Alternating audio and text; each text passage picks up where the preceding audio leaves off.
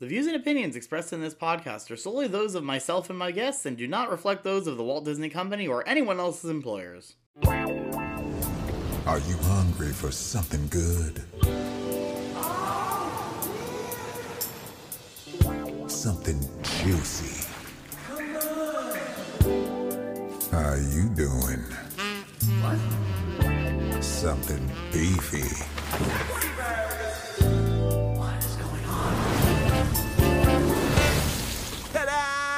Hot burgers, sexy burgers. Len, What? It's summer, and sex sells, baby. Big things are coming for summer, Tina. Take off those bulky jeans to be more aerodynamic. Oh, you're doing it already. Great. big things like that heat rash you get sometimes? Bigger. Stay low, follow my lead. Come! Come see!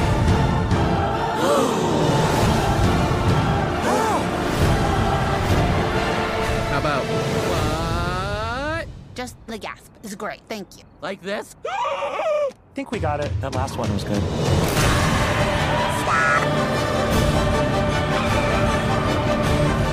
Okay. Not what I was expecting.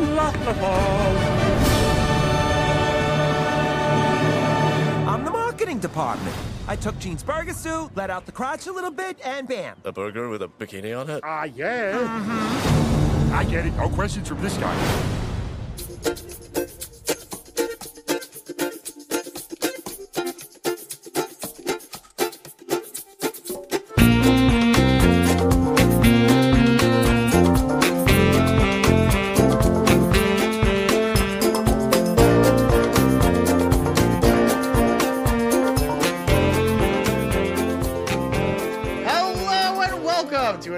Episode of the podcast without a cool acronym.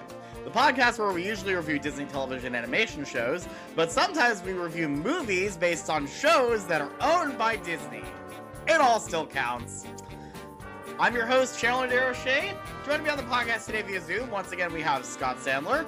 It's his first movie episode. Yay! And joining me for the very first time, you know him from his YouTube channel, Parallel Disney. He's also in the Navy, ladies and gentlemen, Kenny! Hey, how's it going? Happy to be here. You know him as the host of the Crossover Nexus podcast. He's made a, a video on the PlayStation 5 with several cameos, including Jim Caddick. And he wrote, directed, and produced an anime short, Zack Stewart, aka Iron Ninja. Hello. Who is who is burgers and what are bobs? Bobs are things that float in the water. Yeah. And who is burger? That that that's my biggest question. I, I Um, think some people call him Patty. Yeah, some people call him Patty. There's Patty a melt. European country that's close. Although sometimes I've seen them called Mel.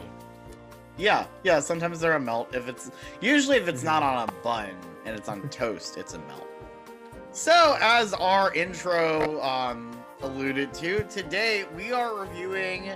Technically, we reviewed a, a Simpsons short on Disney Plus, but that was a Disney Plus exclusive.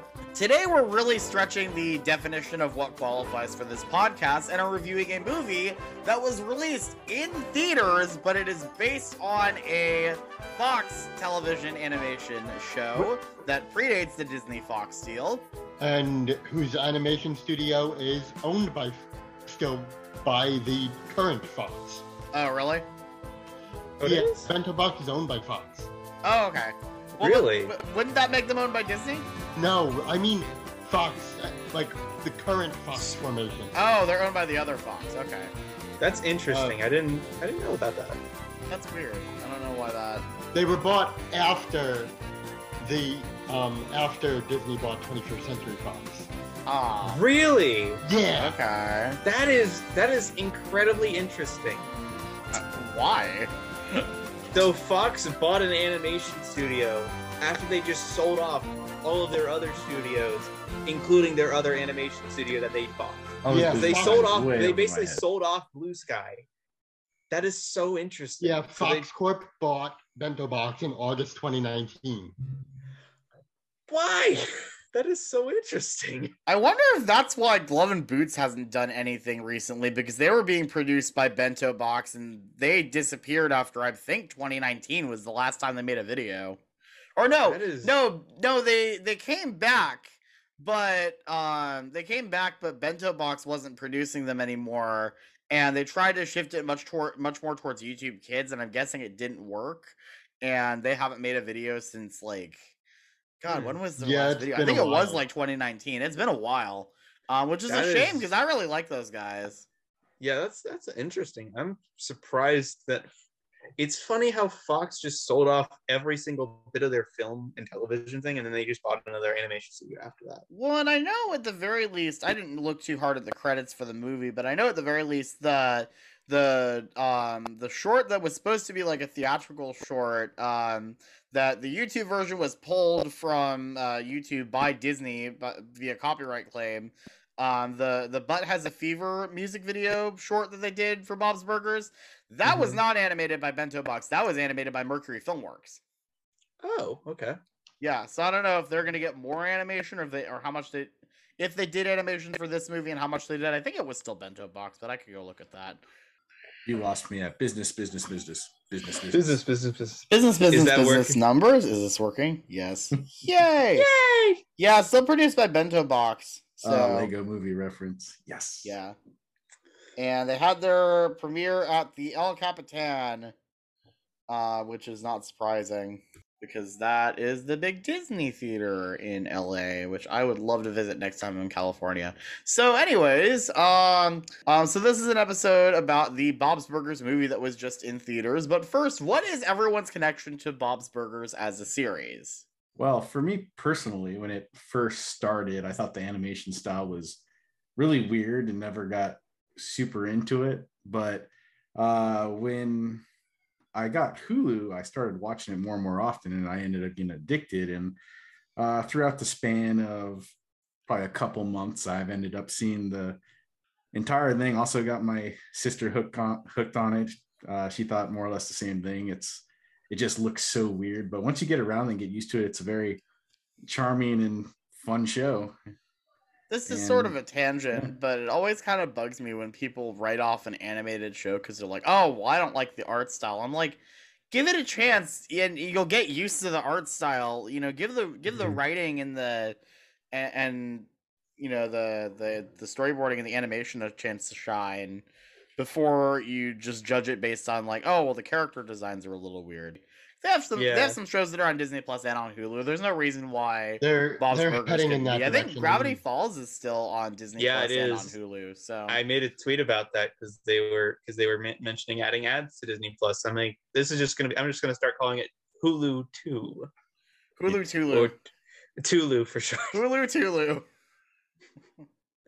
Um, yeah, like I, um, I was, I, I remember when it premiered, I was ready to dismiss it as another of that. Uh, well, Fox Anime, uh, the Fox animated shows haven't had that great, hadn't had that great a track record, especially No, really, I hadn't noticed. a- around Sit Down, Shut Up, Allen Gregory.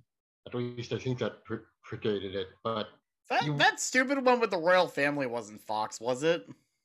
It was. No, but that's that, believe it- that's still a decade after Bob's Burgers premiered and made itself Right. I yeah. I remember when Sit Down and Shut Sit Down and Shut Up came out, and it was like, you know, we were like, oh well, Kristin Chenoweth is in this, and then it's just it's this absolutely awful show. So yeah, there there Yeah. there's a there's a lot from that Mhm. era that has come and gone uh, very unceremoniously, and I think still uh adult adult um cartoons for Fox have been very much a gamble, and I think shut up. So I think I think that um, adult aimed cartoons have been sort of a, a gamble where it's like you pitch one and it gets picked up for like you know a season and then it ends up getting canceled after like five episodes because the ratings are just garbage because it's it's an absolutely just I, I think I think a lot of the problem is that so many shows for the longest time were just trying to do what Family Guy did, where it's like, yeah, everyone's awful, and that's where all the humor comes from. And I don't think that Mhm. I, I don't think that works for a long running show that doesn't have good writers. And even then, if you have good Yeah. writers, it's still It- hard it- to work with that if you hate your characters and and your characters hate themselves or or each other. You know. Yeah, that I definitely agree with that. I I actually just had to watch Family Guy the other day for the for my podcast. We watched the Family Guy Simpsons crossover, the Simpsons guy, and it is such it, it's it's so telling to see like when you see two different eras of um Fox adult shows. So like you see the Simpsons who have much who aren't like as hateful and spiteful and angry all the time. And then you have Family Guy. You see hear Stewie say you I don't know if you all know like the infamous line Stewie says next to Bart when he's calling Moe uh, for a prank call and he says uh your sister's getting and he says uh, a- a word that starts with an R and it's very it's it's very jarring to see that next to Bart Simpson, a character who you would never even remotely hear that come from his mouth at all. So, like, yeah, the Simpson uh, Family Guy was just is just such a, I guess, ang like very hateful show, uh, as you kind of said. It never really works. It's never it never has worked anywhere after like three seasons of Family Guy. Honestly, in my opinion. I mean, I think the biggest say- thing for me I would say Family six. Guy is just, and I, we don't want this this whole podcast to be just Oh, oh, yeah, yeah. Family Guy sucks. Yeah. But I will say that just the way they treat Meg like a punching bag constantly, and like it's just not Mhm. funny. It just is sad ultimately. hmm Also, actually, I've just one more thing for that for that crossover. Bob does appear in that crossover, Mhm. and he, and and for some reason, every time that Bob's Burger ever appears in a Family Guy, like either is mentioned or Bob appears, as in this episode, Peter Griffin just acts like he's carrying like their pop that Simpsons and Family Guy's popularity is carrying Bob's Burger. Uh, And it's Every- such a it's such like an unnecessary kind of jabbing gag. Like it it didn't need to happen Yeah, that they keep poking at Bob's Burgers like that. yeah, and they did it like even It's- recently. They, it's they in- why do they It's gotta take shots forced. at their own show? That doesn't make any sense. They, they like the recent one they did was like Bob's Burgers is on. This show speaks to us young people, apparently. That show, and, and I mean no disrespect when I say this, but that show looks like it was animated in a moving car. That doesn't even make any sense. I don't even yeah I don't get it either. I don't. it's I don't understand. I don't understand. I think the writers are just pissed off that this has a movie and and Family Guy doesn't. Yeah, because a Family Guy movie in theaters would just be ninety percent cutaway gags. A Family Guy movie would be a cutaway gag to an actual good movie. and he just wa Yeah, yeah. It, it, it, the movie starts and it's all just them going to go see the Bob's Burgers movie. There we go. Remember that time we went to see the Bob's Burgers movie? That is so creepy. And remember, you had an Irish coffee the day we went to see Philadelphia? Oh, they're they're do- they're setting up cutaways. Oh my god, is that what we did back then? Yeah, I mean now we just like return text messages and screw around and whatnot. Lois, I'm not going back to work tomorrow. That new boss has it in for me. He's meaner than a shifty salesman.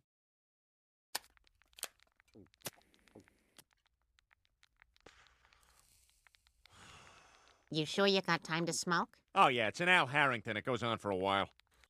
Well, Hector Navarro of the uh, SpongeBob Binge Pants podcast and the uh, Nickelodeon Animation podcast back in the day, he had been doing Simpson Sundays where he watches about six episodes of The Simpsons every week sequentially. So uh, each each month is a different season. Where, well, he's a little behind, but um, last night I started season 25, which is where he'd be.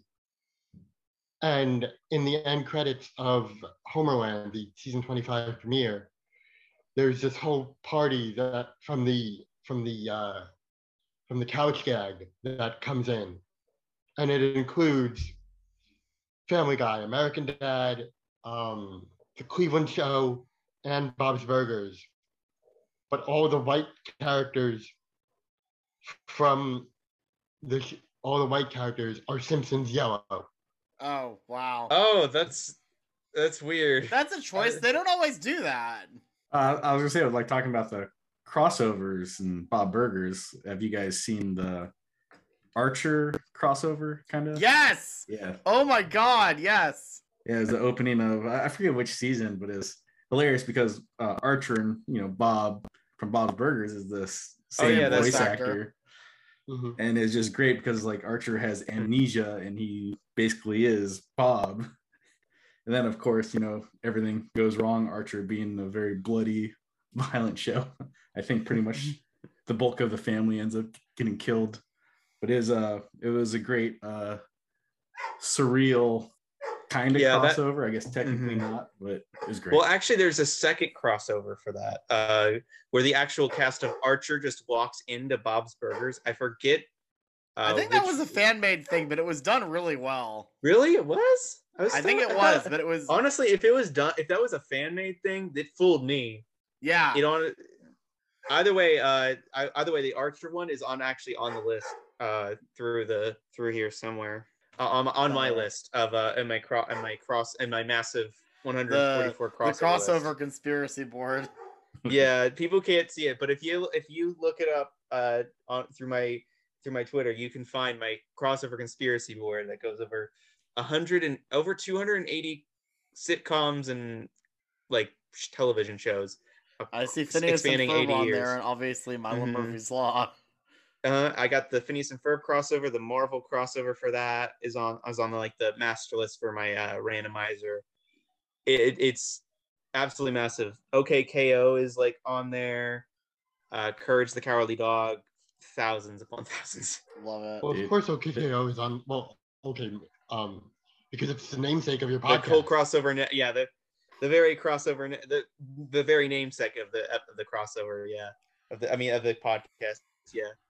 So this only on like television movie media because there's that new uh what uh multiverse multiverses which has like Oh know, yeah, it's uh well uh, right now I'm sticking to only like stuff that affects the Tommy Westphall universe. Ah, yeah. if you guys know what that is. yeah no Yeah. course. zoom, over the head. So every single uh, Tommy Westphall universe basically means like is um if you know the uh, the the hospital drama Saint Elsewhere, it's basically a uh, it, at the very end of that show. It basically implies that the entire show took place in an autistic kid's imagination while he's staring at a snow globe.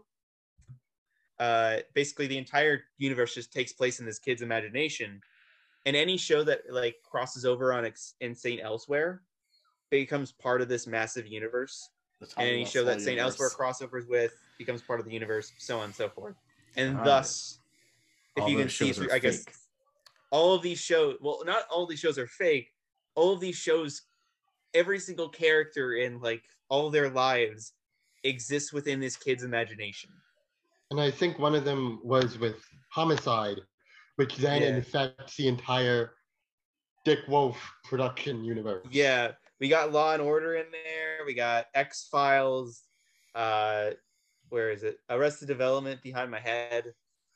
A, a bunch of shows, including Bob's Burgers. So Bob's Burgers is in this imaginary Somewhere. universe, somewhere in there. Somewhere. I'm trying to.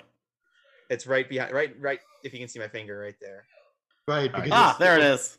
Because if, if anything touched X Files, that brings the Springfield Files into it, and Mhm. therefore Yep, whatever the Simpsons is crossed over with. exactly. So you're saying there's a multiverse. So, Um. So. So we should probably talk about the the Bob's show for a little bit before getting into plot synopsis. Uh, wait, Kenny, did we get your connection to Bob's Burgers? Uh yes, yes, just Oh, we did. Okay. Um, so my connection to it is, um, I kind of like knew it existed, but hadn't really gotten super into it. I'd watched like a couple episodes, um, eh, but I I really got into it um just recently after having actually watched the movie, and I love the movie, so I went back to start um, binging the show. I haven't really been going in a specific order, and you don't really, with, with some exceptions, you don't really need to because um it's it's very much like Phineas and Ferb where you can pick up a random episode and it doesn't really matter because you don't need knowledge of the existing episodes. It's not serialized, but they do world building really well in a way that's similar to Phineas and Ferb. Yeah. Um, I and don't I've, think I've, they've- I've watched the movie three times now, and each time it's been a little better because I know a little more about this world and um and all of its characters. So it's very much a movie that you can go into not knowing anything about the show, but I think it gets better and better the more of the show you've seen. It's very rewarding to people who are who are big fans of the show. Yeah, and I, I know in their uh, at least one of their marketing uh, campaigns, they actually made a made it clear that you didn't have to be a fan of or watch the show to be able to enjoy this movie. Yeah, definitely. Yeah, this film was really like just accessible. I I took my I brought my grandpa with me to go see it. He's never watched Bob's Burgers. He doesn't even really watch anything on streaming, so he has like no idea of what the cultural zeitgeist is like nowadays. So I just brought him with me to go see it, and he enjoyed himself. And he rarely ever enjoys himself when he's watching a movie. So it's hard. that it's hard not to enjoy yourself when you're watching just a fun musical that also is like this this this silly murder mystery. Yeah, exactly. You- Yeah. Mhm. Like Sideshow Bob has a bunch of like signature episodes, but you don't need that for the fish odors. Bob's um Bob has his, his Sideshow history. Bob's Burgers. Yeah. How's that for a crossover? oh, another crossover. I know they did a couch gag where uh where Homer gets thrown into the the Bob's Burgers universe specifically. He's in the restaurant during the title sequence, so it's like it's on fire and then it's getting overrun with pests and then like uh the the like the light the the electric pole is crashing into it.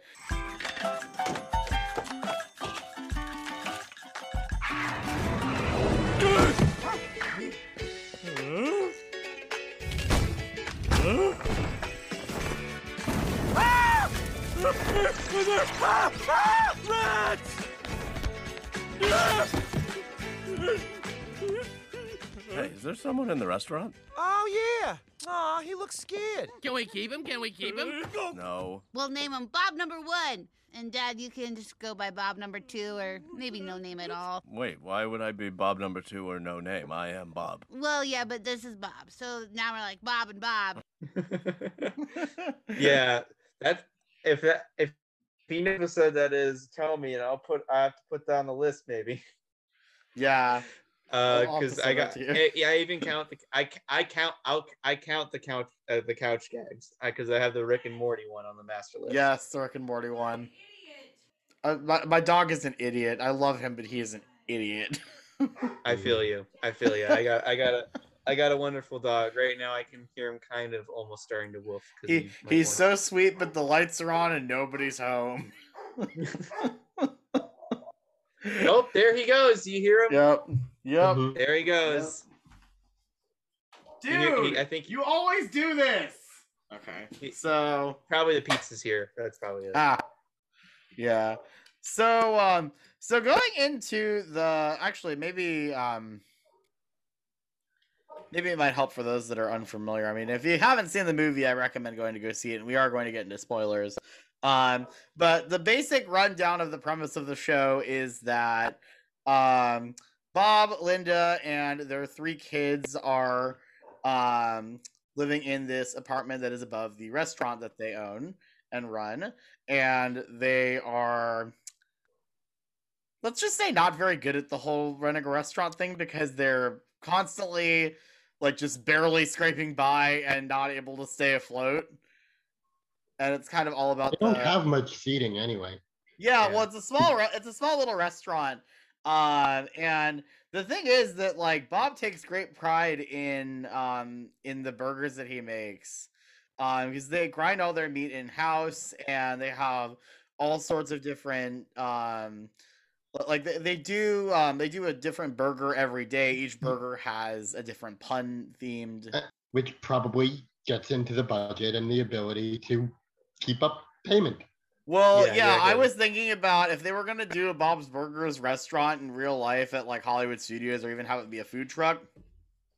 I think the burger of the day thing is probably what's really killing them because not only are they having to come up with this and test it and everything, but also like you know the supply chain stuff on that. Even if you're just a small little operation, it's it's not gonna be particularly sustainable. But honestly, I think that they're gonna if they were ever do put it in the parks, I think that they would like basically do it pre-plan it for an entire year, test all of it within that time, and then like set everything up by then. Because like to do it ev- uh, like to make it like an actual restaurant where they're just figuring it out every day. I think that would kind of. But the, if yeah, they, well, if they well, I think I think instead of doing a new burger every day, if you were doing a real restaurant, it would be like, oh, we have these four burgers for this month or this couple of months, and then we'll swap them out. Yeah, but may, but also doing it like new burger every day would just absolutely just just completely like make the lines like so long. We all Oh yeah, there's yeah, you're right. There's no way. But of course, um, but of course, also in the the, universe vloggers would have show, a hell of a time when it comes oh to yeah, yeah. But of course, in the universe of the show, they just run this little restaurant that's uh, not Yeah. far from uh, the not far from the beach. Actually, there's a wharf like right down the street. Um, that's like this whole boardwalk park, and that all very much comes into play in the movie.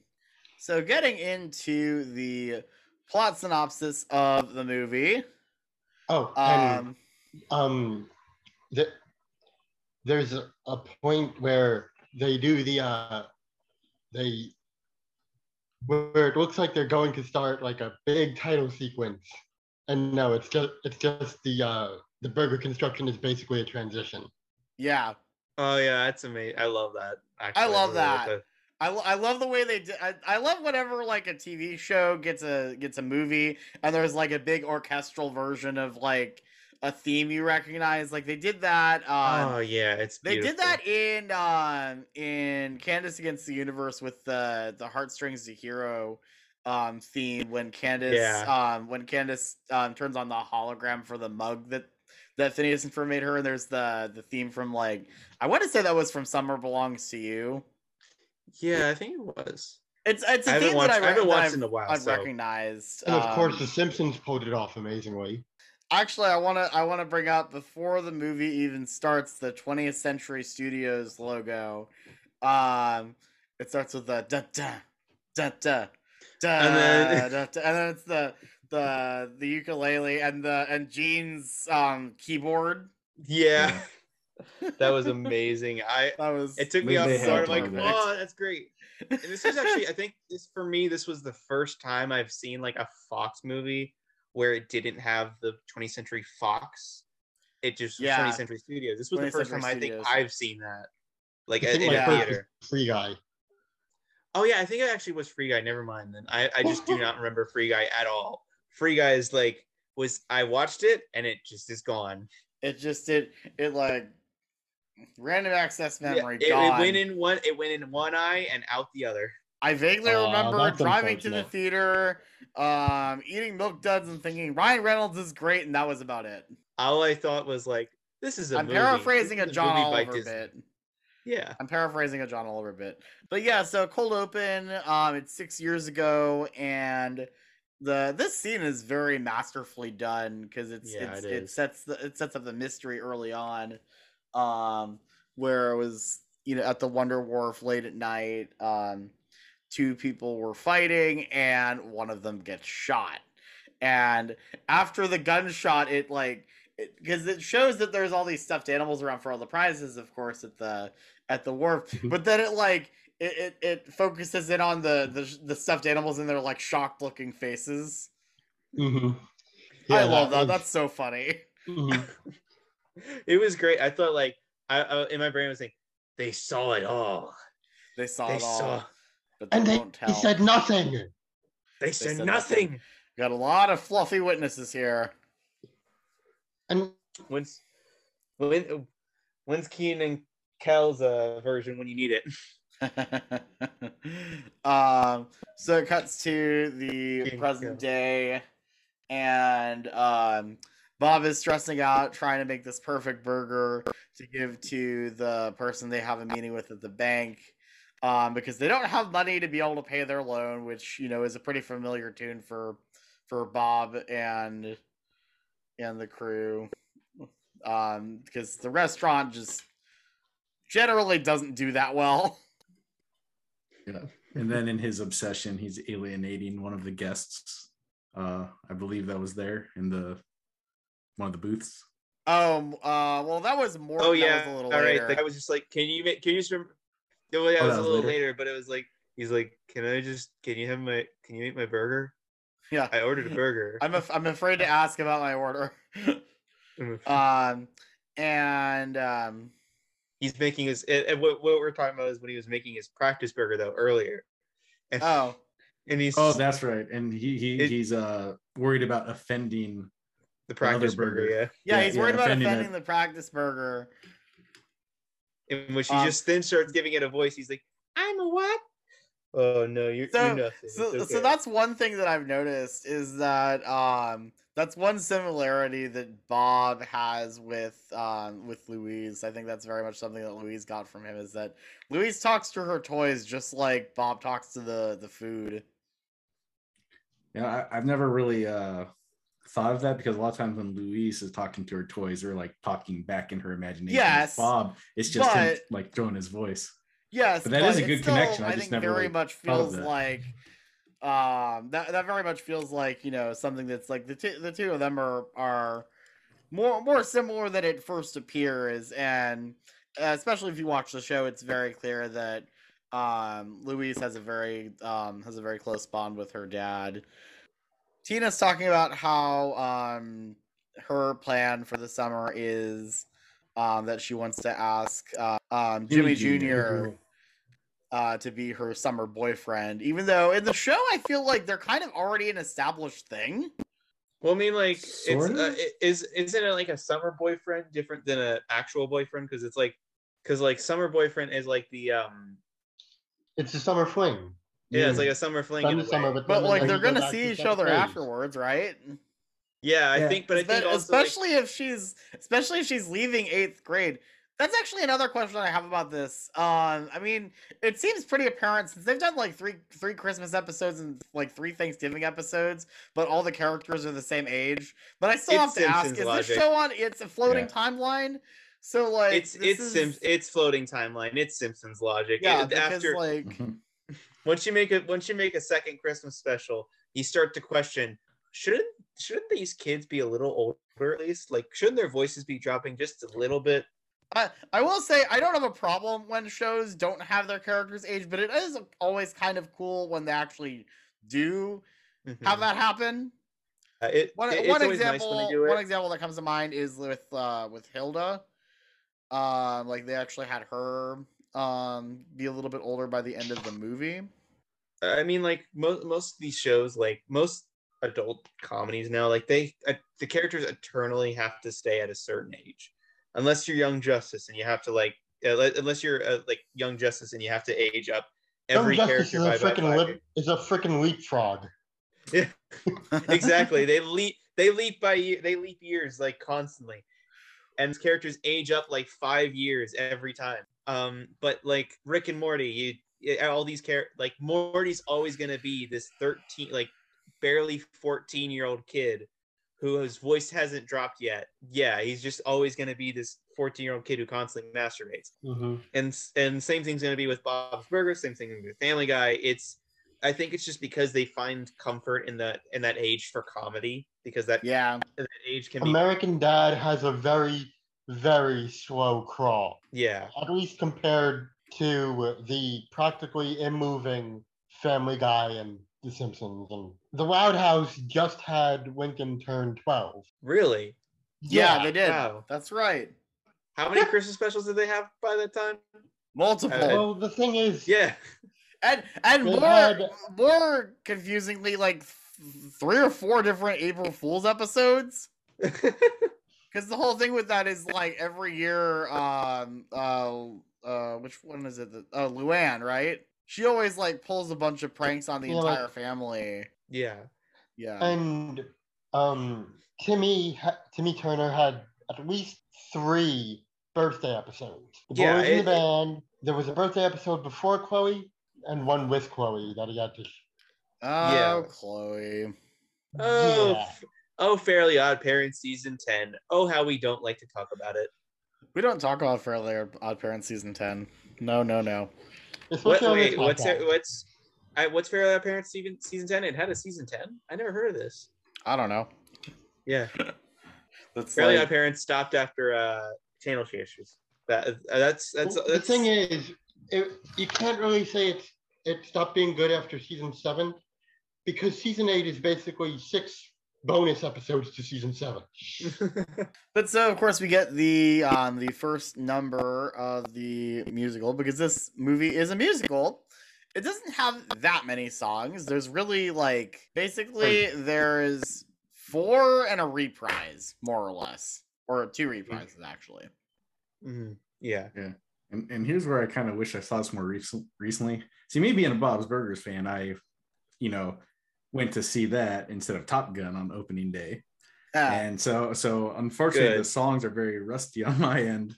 But I, I do got to listen to remember like toe car, tapping so. to them all the time. And I think I really like the one. Uh, I really like the. I, I don't remember if it's the final song, but the one with the main an- antagonist, and you know they're in the little hideout. That was I'm just not great. that evil. I'm not a bad person. I, I was really digging that song. Yeah. Um that that one has not been released on the album yet. They said they're gonna release that um on Makes sense, when, when it comes out on vinyl. and- Yeah, it's spoilery.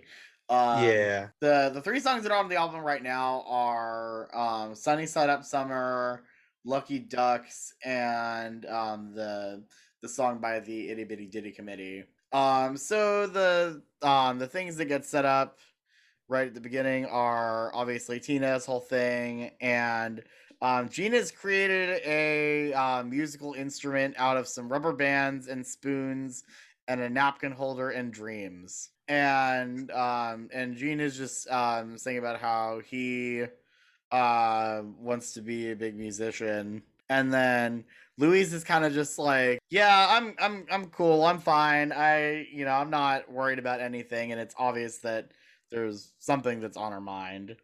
Um, and that that all comes to a head when they're at recess uh, later on, and also uh, the other thing that happens right at the end of the opening number is uh, the the ba- the the whole song ends with uh, they're like when uh, Bob and Linda are like when he answers yes, and the banker's like, Yeah. I loved that uh like the musical sequence for that. It was I was so so glad well animated. It was perfectly animated like I think the animation just, for the whole movie is top notch. It oh looks it's amazing. gorgeous. It's Yeah. gorgeous animation. quality. Admittedly, I felt like I kept spotting the uh, the 3D assets, and it was kind of freaking me out. Yeah, I- that, I didn't that's kind of to be expected, especially when it's you know being seen on a big screen. Yeah. you're gonna notice Not, that a not as more. much in the opening area, but then toward towards the end, there was a, Yeah. a lot of the climactic elements. It- to Yeah, which It- I think it- I think makes sense because yeah. that kind of stuff is really expensive to do in 2D animation and figure out. It's a lot easier to do with 3D rigs, It, it, Mhm. and it's still not Yeah, as I that hated was- it's spotting still not because as didn't want uh, to be so judgmental about it. Like for for what they were doing, I just wanted it. It was a really nice case. yeah yeah. Yeah, it was well done. And I think it's still there. I think what really stands out to me most as far as like 3D models being used, where it's obvious obviously the 3D models, they did a lot of that um, in Milo Murphy's Law. The the Yeah, they Hanosaur definitely did comes to mind. there's a Mhm. i mean there's a lot there's a good skill when it comes to cell making cel shaded like 3d models work in a 2d environment and it takes a lot of effort to make it like really like sometimes there there are some times when there's a cel shaded 2d model in a cartoon and i don't even tell i can't Yeah. tell sometimes because it's because they integrate it so well and they understand how to really integrate it. And remember, this Like, is also I, I, all I wonder if work. there's a movie that we Yeah. could talk more about that with. Oh wait, we, we did that last time with uh, Rescue Rangers. oh Yep. really you did yeah, Yeah, we just did that- Rescue Rangers last week. I mean, like Rescue Rangers does it decently. There are some moments where it really can seem like Dale, like Chip and like in like Dale is well, I guess Chip in most of it, uh, where they really seem like they are 2D characters in the world, and they don't feel like it's 3D. Yeah, and 'cause- sometimes 'cause where it's with- definitely with like Chip. noticeable, They obviously, they obviously uh, were like, we're gonna have this character obviously be uh, like, because there's some there's some characters that are minor characters that are like 2D and just animated Yeah. 2D. But with Chip, it was obviously like, well, this is a main character. We're gonna have a rig for him.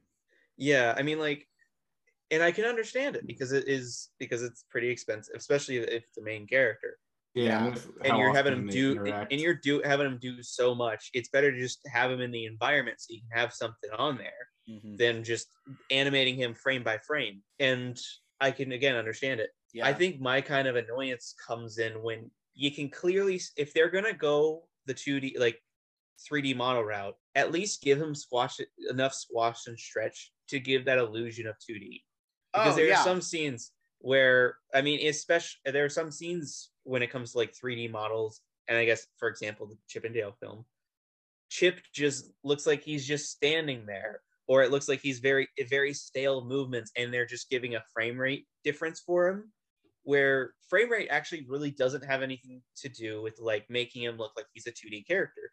You could have him be completely smooth at 24 frames per second, and it still gives the illusion of 2D animation as long as you give him enough squash and stretch. Because if he has squash and stretch and it feels like he's actually like a 2D character, then hey, you've made a you give a good illusion.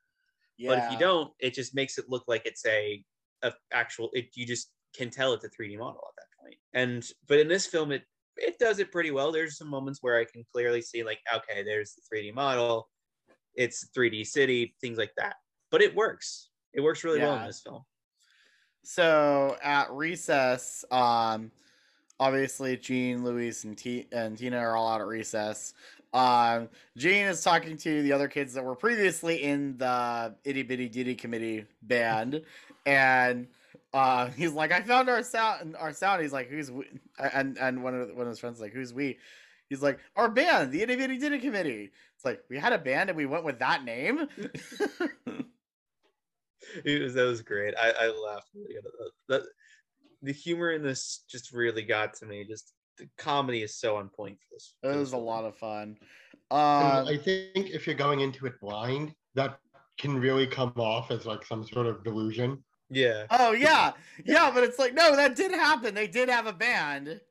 Did they? Because I, I couldn't remember for sure that there was an Yeah, itty there's bitty that's ditty a, there's an committee. episode called the Itty Bitty Ditty Okay, Committee. I, where I they- couldn't I'm remember sure, what but was those- happening.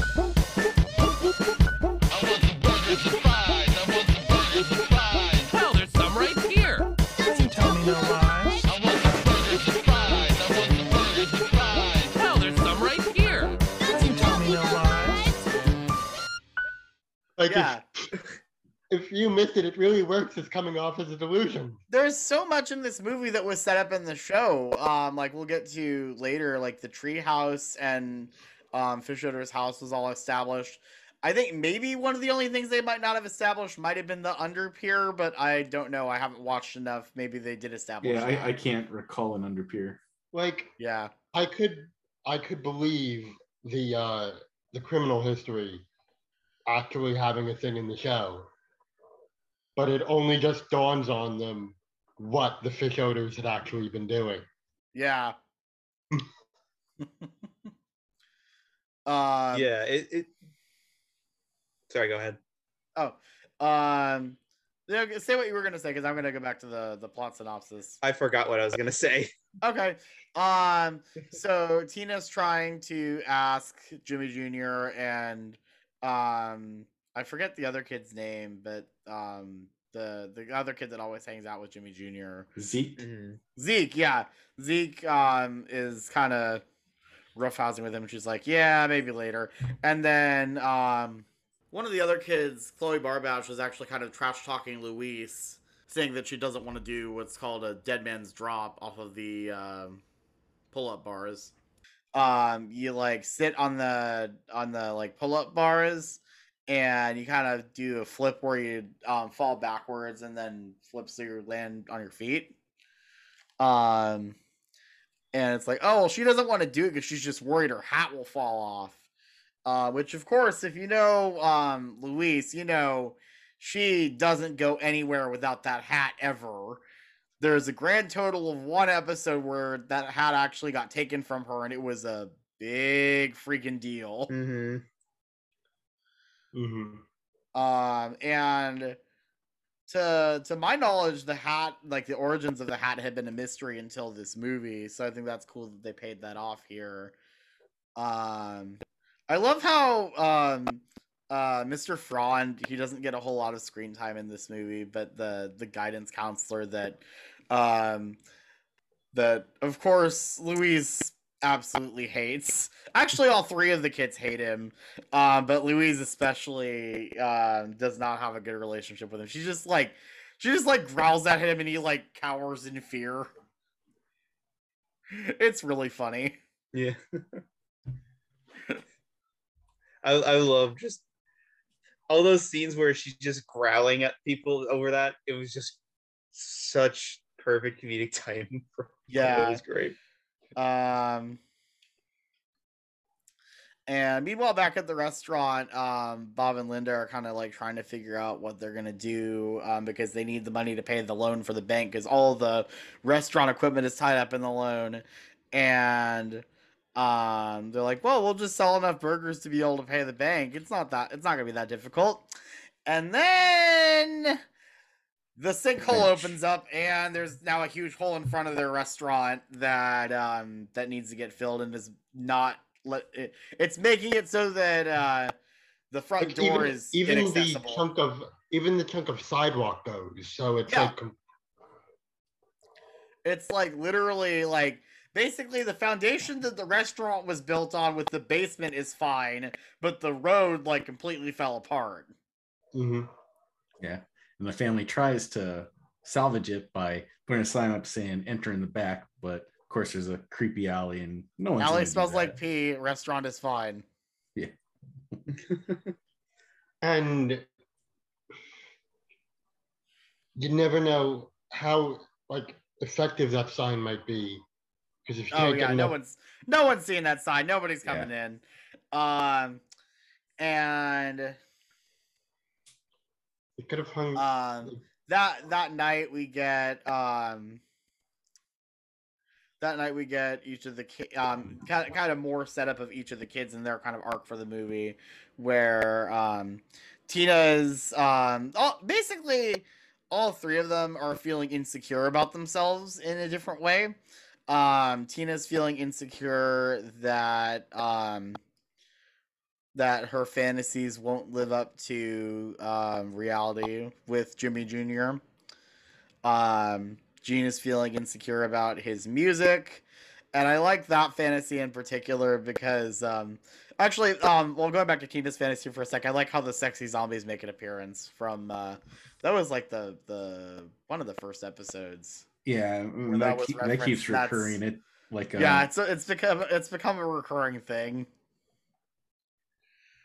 Um, and and I, I really like how much they like threw in Tina's dream to like sort of set up her motivations and her character through like her sort of growth.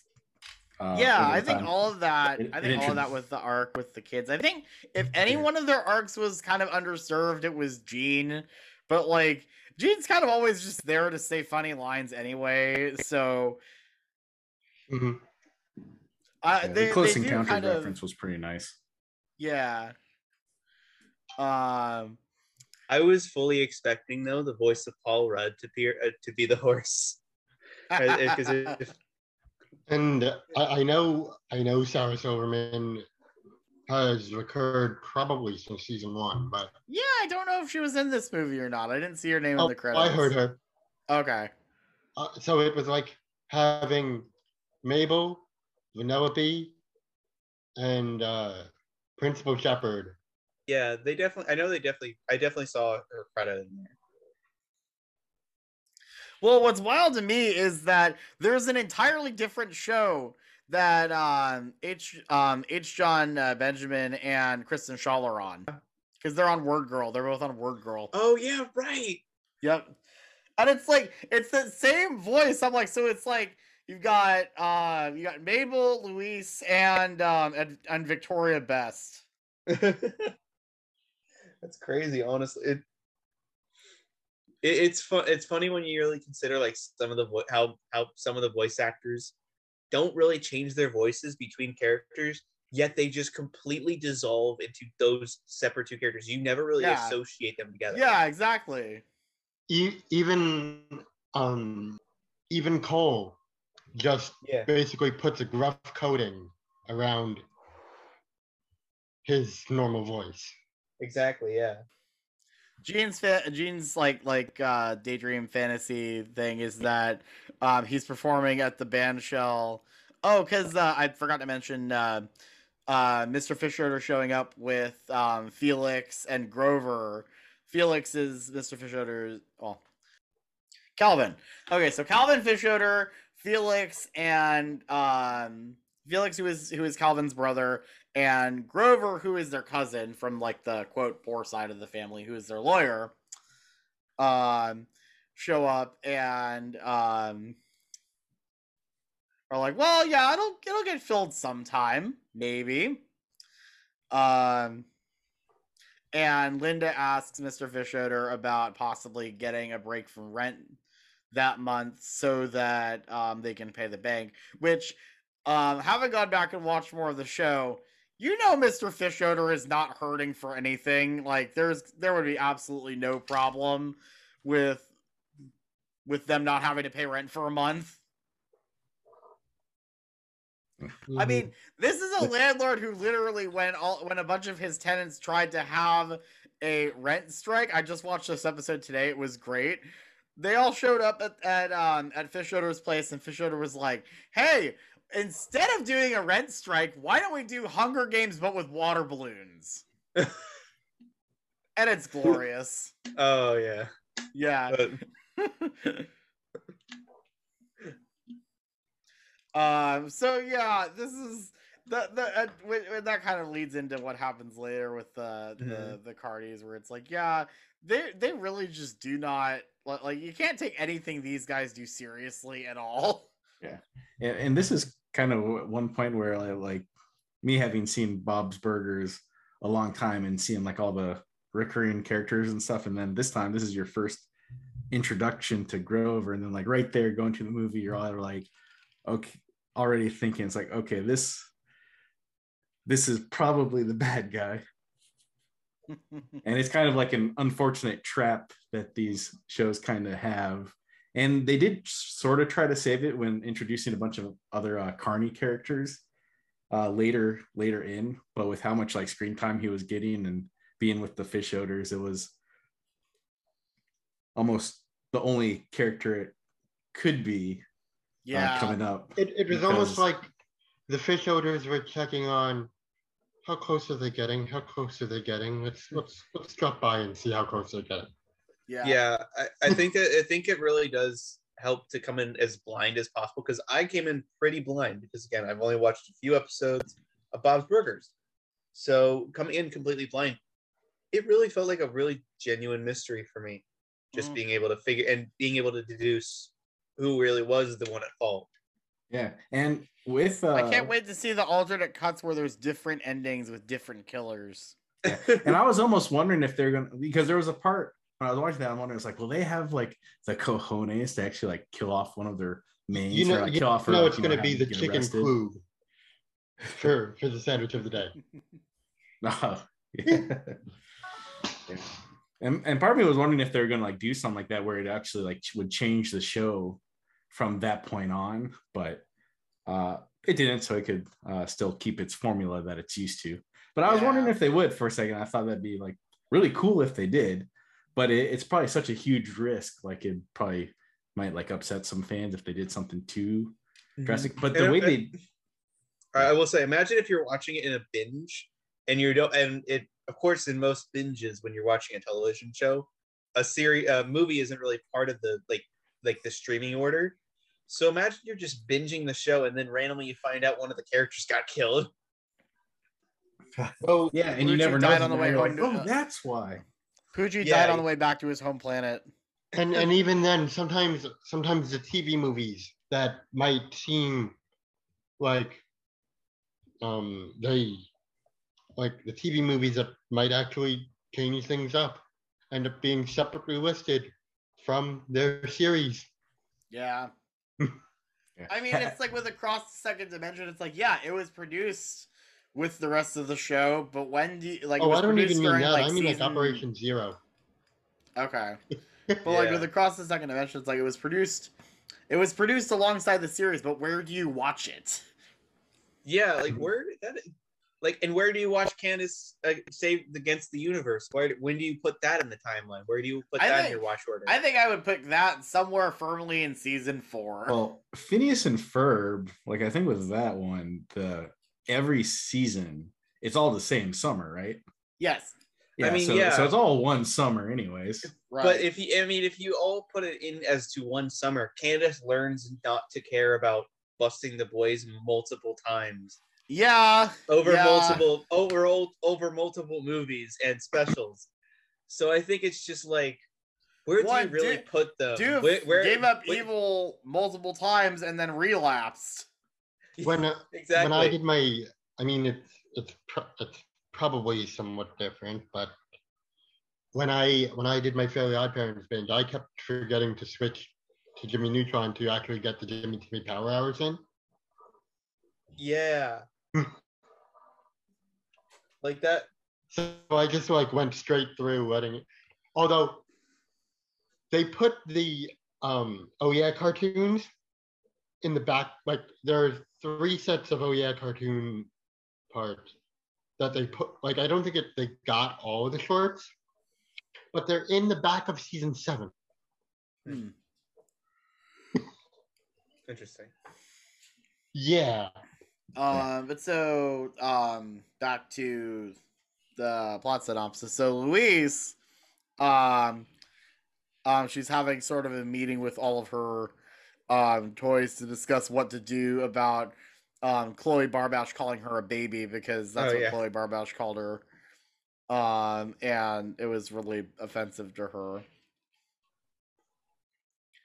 Um, and uh, bad Kuchikopi, not to be confused with good Kuchikopi, um, because there was the whole episode where that was a thing. Yeah, I love how Um, they which- still had the squished one. Yes, the the messed up one that um Linda dropped in the toilet and then uh they they put it in the oven with rice, which I've heard the rice thing. I've never heard of uh putting something in the oven. I feel like that's a recipe for disaster if it's anything that could remotely melt. Mm-hmm. Yeah, and I, I like how throughout this series after that you'll still see see the oh, Kuchi Kopi. You'll still see them in the shelf. In Good shelf in the Kuchikopi and background. bad Kuchikopi. Kuchi Kopi. Gucci Kopi. One one of the such an interesting writers on the show was um uh had I think it was one of the writers had posted that they um their four year old four four or five something like that their kid had a Kuchikopi birthday cake and they've done show and tell at school and they brought their their Kuchikopi in every time I'm like that's adorable I love that That's the cutest thing. I, would I love, love to that. Was it the shape or what? Or did it? Did they stick like a figure on it? They had like a uh oh yeah the the cake is like the shape of the thing. But yeah so bad Kuchikopi suggests you should go into the hole because they uh babies come out of holes they don't go into them. And um another thing i love is just like some of the cuts that they do like the cut where it's um it goes from Louise in like her fantasy to Louise standing um by the hole. I'm like i love that. That's so cool I love that. And It was- they they do some creative things like that in the show sometimes too, but like uh, they they they do even more stuff like that here, and it's great. It's amazing. Yeah, I really like the the- cuts the, are so well done. the joke of like babies go into holes, they don't come out of them. And Tina's like, "You've got to stop saying that." like that joke is so good. like I don't know, it reminds me of another joke of somewhere. I've heard this joke, a similar joke somewhere, and it's like on the tip of my tongue. I don't know where it, where I, where I remember it, but I know I've heard it somewhere. but it's so Um, good. But yeah, so um Louise is having um having Tina film and Gene be like, "Don't go down there, it's dangerous. I love how he just keeps on doing other takes. Just like don't go "Don't down, go down." there, it's dangerous." as, as someone who as I guess as podcasters, we do get that. We feel that a lot. We have to do multiple takes for just op- for our openings. I'm sorry, can you say that again? Like.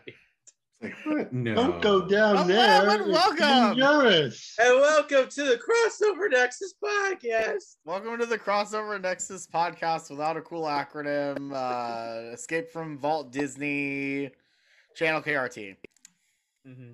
uh, and Emperor's New crossover Nexus Emperor's new, podcast. Emperor's new, yeah, the podcastiverse of immersion. of immersion. Yes, still, still waiting on that uh, Muppets Haunted Mansion episode. Episode, Andrew. Whenever you have time, And, you do- know, and no don't scrap that. And do not scrap that. Uh, the the Paranorman one. Yeah. Um. And Louis Chandler is and like, the Podver and the Podverse of Madness. Podverse of Madness. Um, and so Louise is like, okay, I'm actually not gonna do it. But then the piece of the road that she's standing on um, cracks and she falls down there anyway. Yeah. And um, she's trying to have um, Tina and Gene pull her up. And then every show, like the three showings that I was in, no matter what, this always got a reaction. Um, she gets her legs stuck in the mud, and then a skeleton falls out, like comes out of the mud, and she ends up like actually like the, the skeleton falls like right on top of her to where the teeth go into her mouth. Yeah, I think I choked. everyone, on that. like, I ah. was eating. I was eating popcorn. Ah. and I was like, oh, I almost, I Ah. almost puked. It almost got out of me. Oh my god, like Oh, that it was was, oh such a man. good- I had such just like, I was in the middle of like they they, on they a made that popcorn kernel. appropriately horrifying and it was great. It was Mm-hmm. beautifully executed. Yes. Oh I my like god, like you felt that. That's Yeah. like Mhm. that that's up there with like um the the whole scene in the Daisy Mart with um with Mei in Turning Red where her mom is like showing all of this artwork that she's drawn of this clerk. Oh yeah. and yeah. you just feel the secondhand embarrassment you know when Oh, when yeah. when when you're feeling those kind of emotions right up there with these characters that's when you know you have something good And Yeah, I, I when you- forget when you- where. Uh, but but I like go how ahead. she uh, brings that up as like a like a brag or like a sh- way to shut someone else up about having, i having had I a dead tasted person's death. teeth in her mouth. i tasted death so then obviously um they they call the police and um bob's like and now it's a crime scene great And no, it's a crime scene. Great. Yeah, it's like that scene, that that whole scene just killed me. It was beautifully executed. yeah Such a perfect, perfect scene. Yeah, and and somewhere around there they they sort of set up uh how uh Captain Bosco will be used later. yeah even though he's in robbery and it's not a homicide Mhm. um, and um, they found a bullet in the torso, so they know that it is a murder. Bullet in the torso. man. Blood is everywhere. And uh, Louise held on to one of the teeth as they go to school, and um, Tina's like, "You." Tina's like, "You can't keep that. That's evidence." She's like, "It's just a little souvenir. When you fall, when you fall, when, when you go into a hole, when you, when you go into a hole, you get to keep whatever falls into your mouth. That's a rule." That's So was like, "Well, just don't don't tell anyone." And then, of course, she's showing the entire school this tooth because this is the same girl that told her entire class that the burger restaurant that her family runs makes burgers out of human remains. So, you know, that's not surprising at all. Yeah. I'm not a baby. I use adult teeth.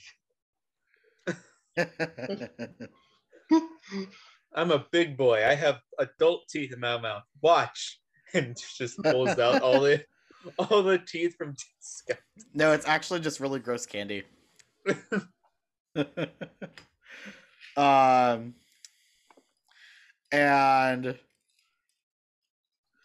uh, ultimately, Louise overhears um, Bob talking to Linda after he's like, "Yeah, I think I held it together in front of the kids pretty well." When he's just like going, "Oh God, oh no, oh God." During during dinner. Gene's like, "Can you pass the peel off?" And you know what? Butter's any butter's better anyway. Yeah, it was such a good bit. And then and he's just continuing in bed. He's like, oh god. Oh god. Oh no. Oh god. And I just love the part when Linda just hits him right in the groin. and he's just like, you just gotta look at you gotta look at you gotta look at the press, Bob, and you just gotta hit him right in the nuts. And he just hits It's him not right a in the like- metaphor if you actually do it. he says, Well, agree to disagree. I love Linda. She's so great. It was so that that got my grandpa laughing. He doesn't laugh a lot at movies. So if he laughed at the moment when Linda just hits him right in the nuts, that's a good movie. That tells you how good the film is. Um, so Louise is hearing um this conversation about how Bob is worried that they're going to lose the restaurant, and then you know they'll be homeless, and um as they're about to walk to school the next morning. Um, Louise calls a quote emergency kid meeting, and Gina's like, "Is this about whatever's going on with Tina's bangs? I've been wanting to fix them all morning." and It Louise is like, "No, um, oh, but I forgot to um, I forgot to mention the the reason why they're freaking out is because um, they had a suspect arrested for uh, the murder of the skeleton, which turned out to be the uh, these were the remains of. Cotton Candy Dan, who is a carney that went missing six years ago, and um, the suspect they have in custody is um, Mr. Fischoeder, and um, you know things are looking pretty bad for for him, and also like you know um, that means that if he's in jail. Um, they won't be able to not pay rent, which I'm not really sure how that works, because like Someone in the company rent? has to be there. Yeah, who take who takes over their rent if uh if Fischoeder is unaccounted for or accounted for but in prison? I don't know. Um but so yeah, the next morning, um Louise pulls um Gene and Tina aside and is like, look, we need to we need to solve this this and we need to start now. We need to prove that Mr. Fischoeder is innocent. And I'm I, I'm pretty sure that he's innocent because why was he so chill about that hole? Why would he why would he have been so chill about that hole if uh, he had buried somebody down there? Mm-hmm. Thus, the And- mystery is afoot. or yes, plot. and that's the mystery is afoot. And um and the three of them sneak off to go do some investigating. And meanwhile, kind of the side running thing with um, Bob and Linda is that um, obviously the restaurant isn't doing very good business, or really any business other than Teddy, of course. Mm-hmm. Um, and so the solution that Teddy ultimately comes up with is to make the is to cobble together this burger cart for them. Uh, which Bob is like, this is a terrible idea. We don't have permits to sell food out on the on the street. I know there was an episode where they got a food truck, but I haven't watched that one yet, so I don't know how that gets resolved or if they and I'm guessing they must have lost that permit at some point. Yeah, I wish I could remember. Um, but they have this thing cobbled together, and of course, Linda gets the the burger suit that Gene normally wears and puts a bikini on it. And I love Gene's reaction to that later, where he's like, he's like, um, I don't know why we didn't put the bikini on that beforehand. uh, I love I love Gene. Gene's great. Gene is amazing. Bikini I- I- Bottom. um, it's bikini bottoms on a Krabby Patty. Bikini bottoms on a Krabby Patty. Um, but so they go and talk. Um, so the kids go and talk to the the person at the um, ticket booth. Um, and she tells them that the Carneys live in Carneapolis, but seriously, don't go there. It's right by the old dog food factory. But seriously, don't go there. So they go there. But the dog And- food. But they, The dog- they said not to go there. Yeah. Didn't they explain it? It was so perfectly told to them not to go there. Someone has to bring Um, the dog food over. It's the most stuff you can grind up to make food. It's everything Oh, that, that they can their- find on the floor ground up. That food. that was their slogan. Um, they go and uh, they have a, uh old friend uh, that was Mickey, wasn't it? Yeah. I think that sounds right. He's a fun Yeah, was- recurring character. Yeah. Yeah, he was the guy who uh who I guess held gu- Bob up like at gunpoint. Yeah, for, held uh, Bob up at the at the bank. hmm It was the one where um, Louise was having the call with him, and it's like, "I have you for my spe- like I'm going to choose you for my special like interview," and uh, and it's during the police like police are trying to inter like negotiate with him, and the and like uh, they're trying to grab the phone from Louise, and she's like, "It's my dad! My dad's on the phone!" Question one. What, it's my daddy! God! How did you first get into bank robbing? Me and a buddy of mine, we just kind of fell into it. You know, I had a gun, I needed some money. All right, kiddo, we've had our fun now. Hand over the. My daddy's in there! So, just a couple more questions. I know you're busy. Give me the phone. Give, give me that phone back. Give it to me. You are being so rude right now. Ow! Ouch! Serves you right, kid. Listen to me, Mickey. We need to talk. No, no, no. You know what? I don't want to talk to you. I want to talk to the little girl. Negative. You'll talk with me. It's the girl, or, you know, I shoot somebody, I kill somebody. All right, hang on, hang on. Hi, listen, Mickey, you said you were a bank robber? Hey, I'm gonna shoot somebody. Fine, here she is. This is Louise. I'm running the show now. and then she's like, and the minute she gets back on the phone to talk with him, he's like, "Okay, let's begin." She she knows how to use her her cute little girl powers to be manipulative for sure. It is beautiful. I remember Yeah. seeing that gag. I just died of laughter. Lu- so Louise good. is easily my favorite character. I love her so much. Yeah, she's Kristen Schaal is a god. Let's I mean, real. basically, basically Louise is like like Mabel, but with the insanity cranked cranked up to like a billion. Well, as long as we're gonna bring up Mabel, this this plot felt very irrational treasure. Oh yeah, yeah, Mm-hmm. definitely. yeah. Um, Perfect for and the 10th so anniversary. It, so in Carneopolis, there's of course the the whole uh, musical number "Lucky Ducks." Oh yeah, that was a um, great. That was great. which was another really fun one. Yeah. Um, and after that, one of the carnies, um, follows them speci- suspiciously. suspi- yeah, Yeah. follows them suspiciously, and Gene's like, maybe he forgot to murder us.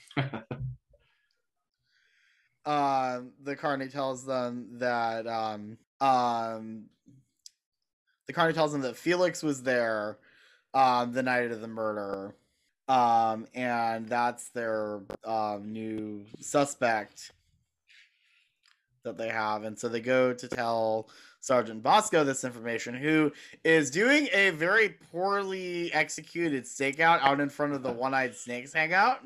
Gosh, how love many that does he part. had? Well, he had Which again is another, um, the, the light on the roof. Yeah, Yeah. and the coffee, and his coffee that said Sergeant. Sergeant Moscow. And then the and then the guy just one of the bikers just come out and says, "Hi, you guys with that policeman?" Whatever, whatever. Are you guys bothering that policeman? Yeah, um, because one- of course the whole thing with the one-eyed snakes is that um, there was the whole episode where um, they all um, came into the restaurant, and um, that was the episode where Louise got her ears stolen by um, this one uh, obnoxious high school kid who you'd think would have better things to do than picking on a nine-year-old. But anyways, um, Bullying has been a big theme in uh, movies lately. Yeah. Um But yeah, ultimately the the bikers were about to fight the the mom of this kid and then all of a sudden one of the bu- one of the um biker ladies who is like very heavily pregnant ends up giving birth. Mhm. Oh, So that was that was a whole thing in that episode. Yeah, and I think there's a one or two more times where they also popped up later in the series. Yeah.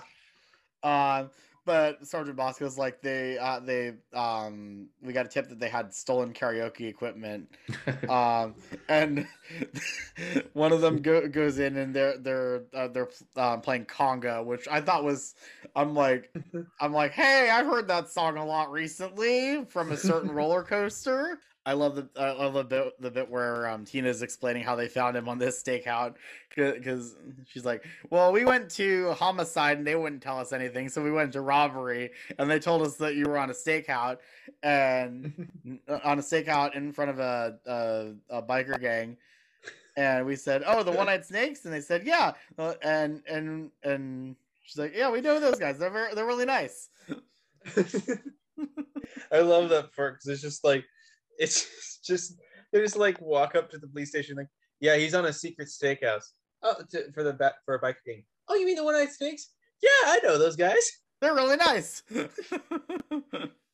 just such a great casual. I just like the and again, it's like as a first time viewer, you're just like, you know, you know, as a first time viewer, it's just it the it makes the world that this movie takes place in feel so fleshed out. And that's because it is, just because it's all this world building. Yeah. that But they're it doesn't able even to use. it doesn't even feel and like it you, feels like- completely natural. yeah, it feels natural. It doesn't feel like you're just like missing something. Like the, a lot of like a lot of films will kind of give a world world building and act like you should know like some of this stuff, and it just doesn't feel natural. It doesn't feel like a character like like you. It feels like you're missing a step. But this just mm-hmm. feels like it's natural. It feels like you know it. Feel, I even feel like there's feel like, like characters who are reoccurring. I feel like if you watched Across the Second Dimension, it might be a little confusing because it's like you know. Oh yeah, there's a lot of callbacks with Second Dimension. Yeah, when they when there's the replicator that makes all the old inventions, if you're not if you're someone who hasn't seen the show, you'd be like, where did all this come from? I mean, Mhm. obviously they kind of like, you know, show uh, the structure of a basic episode towards the beginning. And basically Candace Against the Universe does that on a speed run, but I feel like that's done very well to where you understand the status quo, but it also doesn't really affect the movie all that much. Yeah. I, I I think like there's so many other films that just like I guess in that instance, yeah, with Phineas and Ferb across the second dimension, it like it it really hinges on you knowing like the lore and the world and You at least need to know like the characters' relationships. yeah the characters relationships. Yeah you need to at least like know at least a lot of the characters relationships to sometimes understand some of the callbacks and things like that. Yeah. and here it doesn't feel like you need any of it. Like like you just you, you're just like oh these characters know this guy. Cool. That that, that let's keep moving. The story keeps moving on. And it, yeah, it exactly. And it doesn't feel it none of it feels like it's doesn't feel unnatural it doesn't feel like you're missing something in the for the world And so Sergeant Bosco tells them that um, they found a cufflink, which is a banana wearing a graduation cap. And so now they're like, okay, so we got to find this cufflink. If we find this cufflink, we find the the killer. And so they go to the um the treehouse that Felix lives in because um in the episode I previously mentioned um where there's the whole Hunger Games thing with water balloons um Felix is like yeah we, I, I had to move out to this treehouse because I have sleep apnea.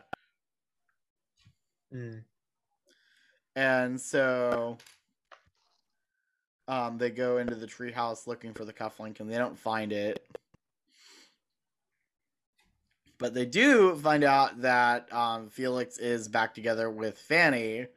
Uh, and I actually haven't gotten to that episode yet, so I don't really know too much about her. I, I- I I- can't think yeah. of anything on that. all i know is that she was in jail and she was out Yeah, and that's what I know. that really tells you all you really need to know honestly about the relationship Yeah, it's it's very much meant to be a red herring. yeah Yeah, I, I, at least recognized her, just probably not in relation to him, but just as a general character. Yeah. Um um they follow Felix um to the wharf and at around the same time um Bob and Linda and um, Teddy are doing the whole burger cart thing. And at first, they try to sell burgers outside of Wonder Wharf, but then the health inspectors, who are literally from the first episode, um, show up nearby and they duck into Wonder Wharf. Um, and then Linda gets the idea to ditch the sign that they made and just be like, "Yeah, no, we work here now. Totally. this this won't possibly have any negative repercussions." And things are going great until they break the shrine that was set up for Cotton Candy Dan by the first shift people. That was just in the middle of the pier. Yeah. So why was it on the on the ground? That was his spot. I'm like, well, you could have put it on a table. Could have, yeah, you could have table, or you could have made it like a plaque saying, "This is where this is in honor of Cotton Candy Dan." Yeah, who was murdered. Mm-hmm. Well, it was a nice thing to do for their friend who was murdered. And so there's this this chase sequence where they're getting chased by a bunch of the different carnies. Yeah. Which- and I, I like that- the. Sorry, go ahead. uh, there's some fun that that this uh sort of brings up a, again in a, a bunch of other episodes is they were selling really well with their burgers and everybody was liking them and that's that's sort of a fun recurring theme in a way of a bunch Yeah. of episodes everybody that tries his burgers loves his burgers Yeah, But- because that's the thing. They're years, really, they're really still good. The quality is amazing. It's just they don't have like I- I think I think honestly a lot of it is their marketing, Yeah, their marketing is not great. which is Yeah. non-existent or very poorly done when they actually do. Yeah, or, Like or it's like all li- the like people with that actually Sandy try the Fry, burgers are for from out of town. example, where they got an NFL player to do a little bit of a uh, um, endorsement for them for this commercial, and then he immediately goes across the street to Jimmy Pesto's afterwards and does the commercial for the other guys. Like, Yeah. like the, Yeah. the the celebrity that they, that they get to endorse the restaurant immediately goes across the street to endorse their competition. Yeah, and, and that's just it, it- I I think I find it more funny than it actually is, or something. Just a, a great, you know, thought that they're they're like the best burger in town, but they can barely afford rent. Yeah. Yeah. Sadly, that Yeah. uh, that sounds about right for some places. Yeah, That sounds right in a lot of places. a lot of places, yeah. yeah, yeah. I'm sure there are a lot of mom and pop places that could probably relate. Mm. Yeah. hmm I was gonna say with the with the carnies, I absolutely loved the gag with the dog, and he's like, and they're like, "Do you see him? I can't see anything." That's so true. As, as I've worn, I've worn some like like type of cosplay, like costumes like that, where it covers your entire head. You really can't see a thing in something like that. It is Yeah. impossible to see something like anything. Uh, so of course the kids follow um, Felix through the wharf. Um, Oh, uh, did I don't know if it meant that like the reason why they're uh that they become suspicious of him because of his he's planning on skipping town. oh yeah, they're fleeing the country. Yeah, Felix mentions um, when he's talking to Fanny that they're fleeing the country, and so they're following him, and they go into the Wonder Wharf, and um, I think it was uh, Louise that was like, "Is Wonder Wharf in international waters?" Yeah. Um, and they follow Felix down into the um, the molehill, which is where they have their secret clubhouse underneath. That was the I forget the name of it, but the place with the organ and the the submarine ride launch point. Yeah, was like Nep- uh I feel like there's like a sign that said like The or, the somewhere. orchestrama, something like that. The orchestramorama. room I think that's what, like yeah, that? the orchestra marama. Yeah, that definitely sounds yeah, right. something like that. And um, Because it was in because it was an old theme park. It was a theme park that was underneath the original because they built one over top of it. As they yeah, Yeah. And I, I really like being a theme park fan. I really like that part, especially when you're seeing the uh like the submarine ride that uh comes a bit later and that's given you know like between the Finding Nemo subs or twenty thousand leagues under the sea. Oh yeah. At Disney World and like, yeah. Tokyo So Disneyland. they my question ride, too. is: Did the original version of this ride that supposedly uh, that supposedly was there, did it actually go underwater?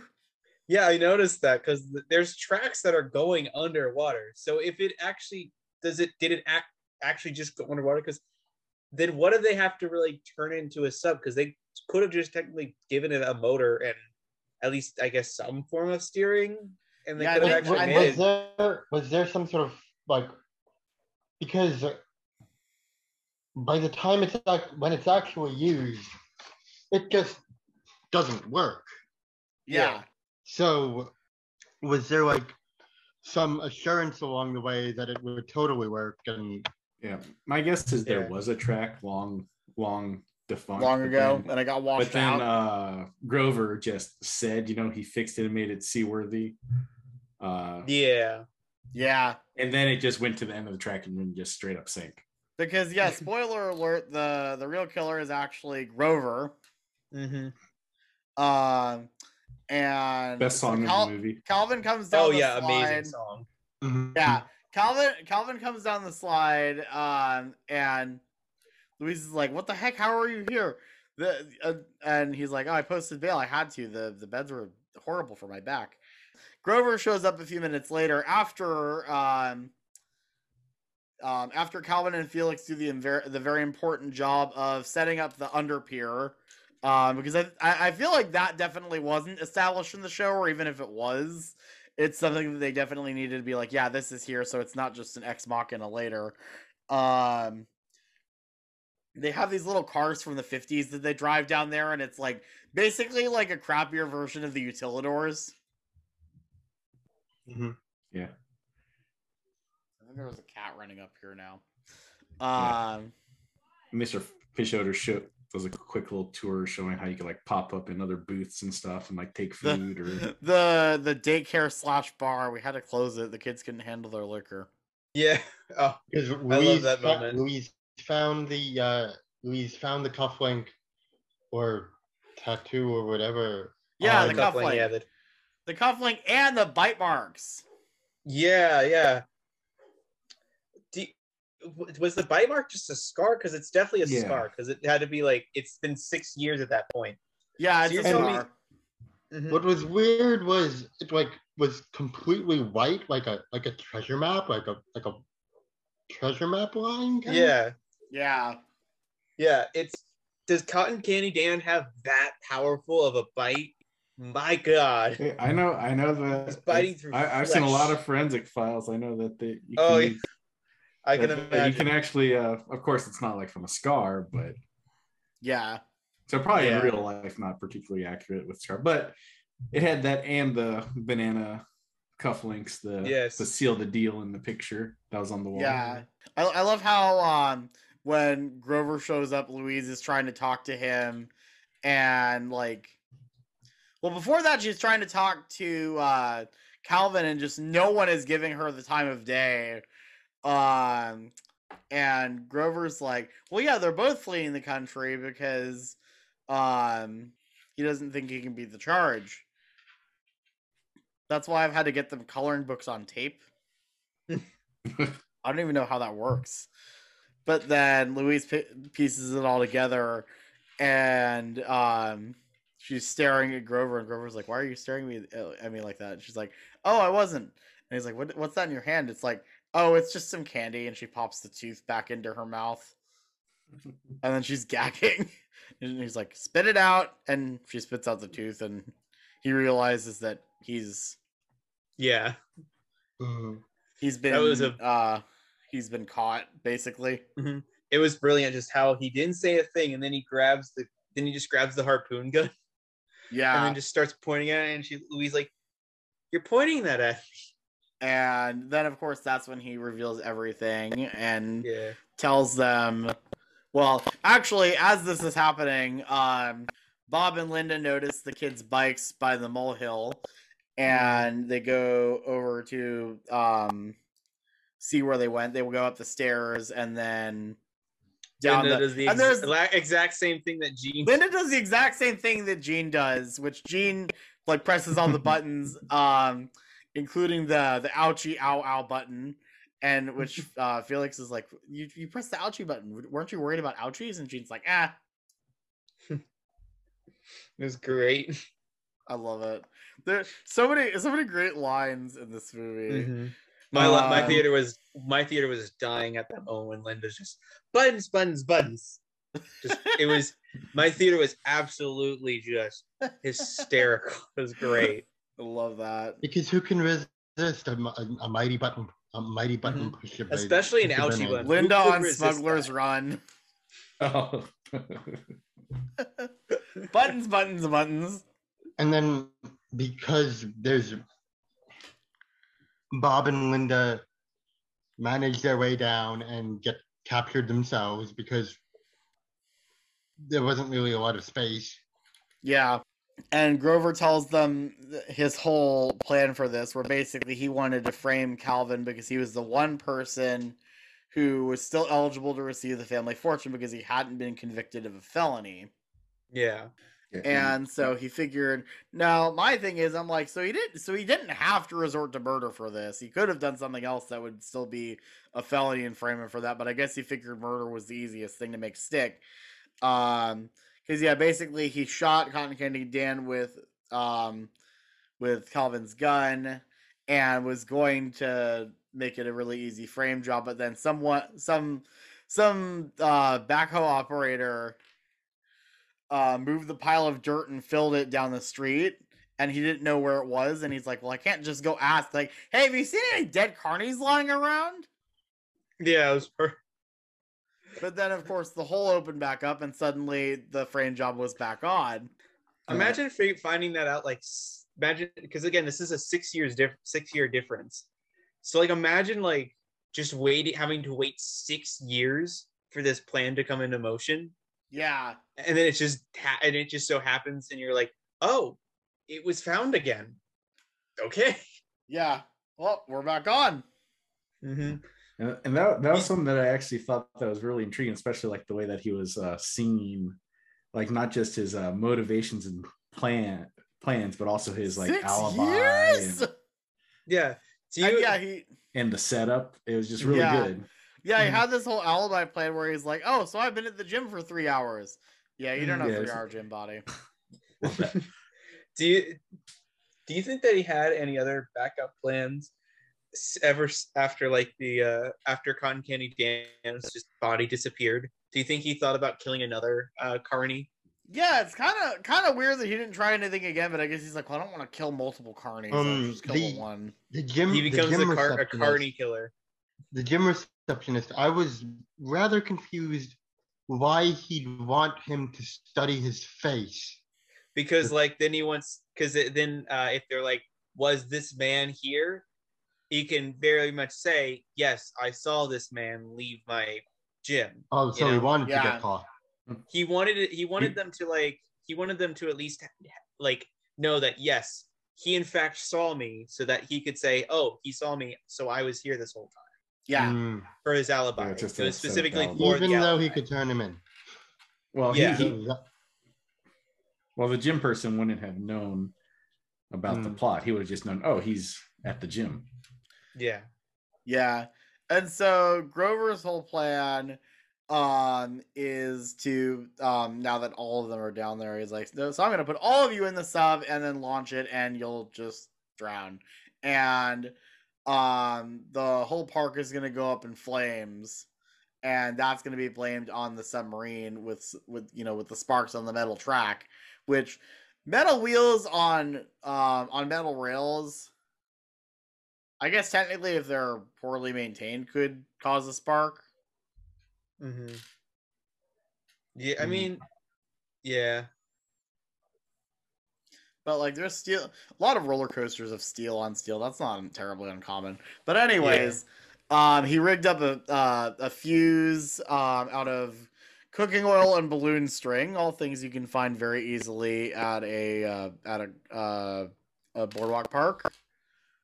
Mhm. Um, and all the stuffed and- animals. and filled the molehill with stuffed animals because basically his plan is to burn the the old park to the ground and build a mega park Oh, and oh, that was with that gift was shops and great. parking and indoor motion simulator rides. I'm like, hey buddy, you're uh um what year is it? Um uh uh you're you're you're a little late to the motion simulator train, uh considering the first major one opened in like 1989. Mhm. Or no, Yeah. no, no, No. 1980 No, not 1989. That was Hollywood Studios. 1987. No, and, Yes. and that, that's what's so great about the joke. It was a dig on how so many like new rides, especially at Universal lately, is screen based simulator. simulator rides. It's like this is you're not you're, you're not doing I- anything do you think that was this. do you think that disney said said to maybe add that joke in there just is a jab at universal Oh, I don't know. I mean, this is I don't know. you got to Because remember this they're a little a show guilty where literally themselves. this. I mean, literally this boardwalk park shows up in like probably like like maybe twenty percent of the episodes as like a, Yeah. a, a setting. So I mean, like You the, it- the it shows up motion simulator portion might have. I'm saying the motion simulator part. Do you think that Disney was like, yeah, keep put that joke in there. That'd be funny. Yeah, And they're just in it. I, in a I way- don't think so. Just because I feel like I feel like the people that work on this show to have that Yeah. location have to there have to be some theme park fans on the staff for sure. Oh yeah, definitely. Mhm. yeah. Yeah. I mean, there was another episode. One of my one of my favorites, I think, so far was the one where they buy um the kids buy a bumper car from Mister Fischoeder for like for like a couple dollars, and they turn it into a go kart. I love that. Oh, that's great. Yeah. and yeah, and um, the and uh, then with the um, uh, from there, I guess the chase starts happening. Yeah.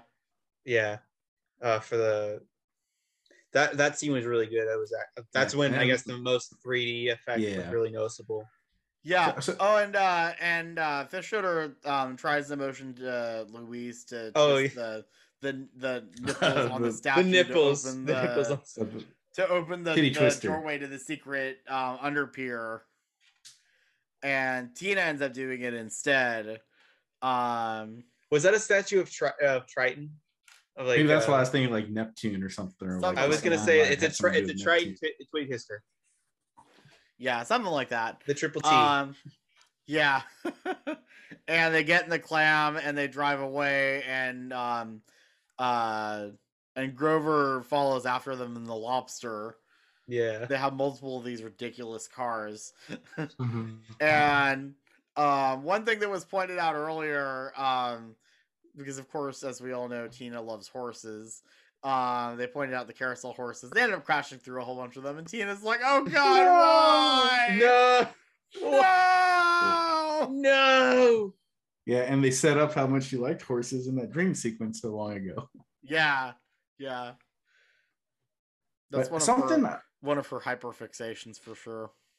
now something that was like a little bit of foreshadowing that I, I think I'm remembering, but it's it's been a while since I've seen the movie, and I'm, I might be getting it wrong, but I think there's a part where when they're, I think, um, I don't remember who was showing. They were showing them the underpier and the pop up points, and there's Oh, a part yeah. where you get in the pop up and you see the stuffed animals around. Then later Oh, on, there's not as many as I would have thought. Maybe yeah, they yeah. do come to life. yeah and, and And then- setting up all the stuffed animals when uh when like later on you see them in the molehill and then the light turns on and all the stuffed animals are around and is like a great a great little setup for that payoff Yeah. Yeah. They're like, oh, I guess they aren't alive. Yeah, they've just been hanging out underground, still hung, yeah. not even in bins. yeah there are a lot of good like little setups for jokes and uh plot that I yeah, thought this really this well whole movie is really good with setup and payoff. I think. Yeah, it really is. It has a it's I think it's just perfect with its humor too, because it just it does get that setup and payoff perfectly, especially with just it's perfect dry wit and humor and like some of its deadpan, just like overall delivery. It's just oh, I love every But it always feels genuine too. and Yeah, it's such a that's- genu- That's what I really like about it. Yeah, it's such it's so good with it. It's not cynical. Yeah, it's never cynical. It never feels like it's a cynical look at the world or at people. It just feels like it's a genuine. It's just genuine, and it just it works. It just works. Yeah. Um. So they make a they make a, a jump forward onto the beach, and uh, um, Grover does the same thing. They're like, "Would it be faster to get out and walk?" Um. They end up going up the ramp and towards the restaurant, and and um, like, okay, we'll go inside and call the police. Um, but too late because uh, Grover is behind them and trying to knock their um their clam, which is stuck. Like the the the roof is stuck and it won't open because basically it like pops open like you would think like a flying saucer would. Um, not like with normal doors like a normal car would have. hmm Yeah. I- So, oh, so they get uh, so they get pushed into the hole, and then Grover attempts to bury them alive. Oh, he kind of succeeds burying them alive He kind of For a little succeeds burying them alive, and Bob is like, "Oh my god, this is my worst nightmare. We're being buried alive in front of the restaurant." Yeah, you know, you figured that would also be like where he'd want to be like buried or his ashes spread. Hmm. May- Maybe if it was more successful. Yeah. I think there's actually like some uh, there's an episode in the past when Bob and Linda talking about what to do once they die, and I think I, I almost wonder if that's sort of if there's a callback to that, but I can't remember well enough uh, what was said in that episode. Unfortunately, Well, you know what other Um, episode I watched recently though was the one with the mechanical shark. And in that episode, the shark ends up um they trap the the shark in a hole. And then it eats its way through into the basement of the restaurant. And I'm like, "Wait a minute. Just happened to miss the dead body, I guess?" Yeah. That might be the one thing that actually conflicts with the rest of the continuity. Yeah. But whatever, it's not that big. maybe that maybe maybe that was that takes place after, since we don't know where the movie sits in the show timeline. That's I mean, possible. That's Oh. possible. I mean, it could technically. This episode technically could almost fit anywhere. I mean, Uh, other than the two other appearances of Grover. yeah, and also like um, Ju- uh, what's his name? The guy Bill Hader was playing in this uh, in this movie. I forget his name. The character's name. The one that was the robber. I forget his name. Uh, Oh, Mickey. Mickey, Mickey, yeah. And as long as it happens after like Mickey, the the first Mickey episode where he was introduced, then yeah, you could really put it about just about anywhere. Yeah. Uh, Uh, I can't I can't remember the shark episode, so I don't even Af- remember. after uh, wait, um, are are are we up to them being buried yet? I yeah, we're up to them being buried. Um, so um, they're in the hole, and Louise is like, "Oh man, this is all my fault." Well, don't everyone speak at once. And it's like, no, this is this isn't your fault. She's like, yeah, it is. I I, I did this just because I was trying to prove that I'm not a baby, and but I am. You know, I was I was too scared to to um twist the nipples on the statue to get to get to the cars. I was um I was too Since scared to go into the hole. baby afraid to twist nipples? Ah.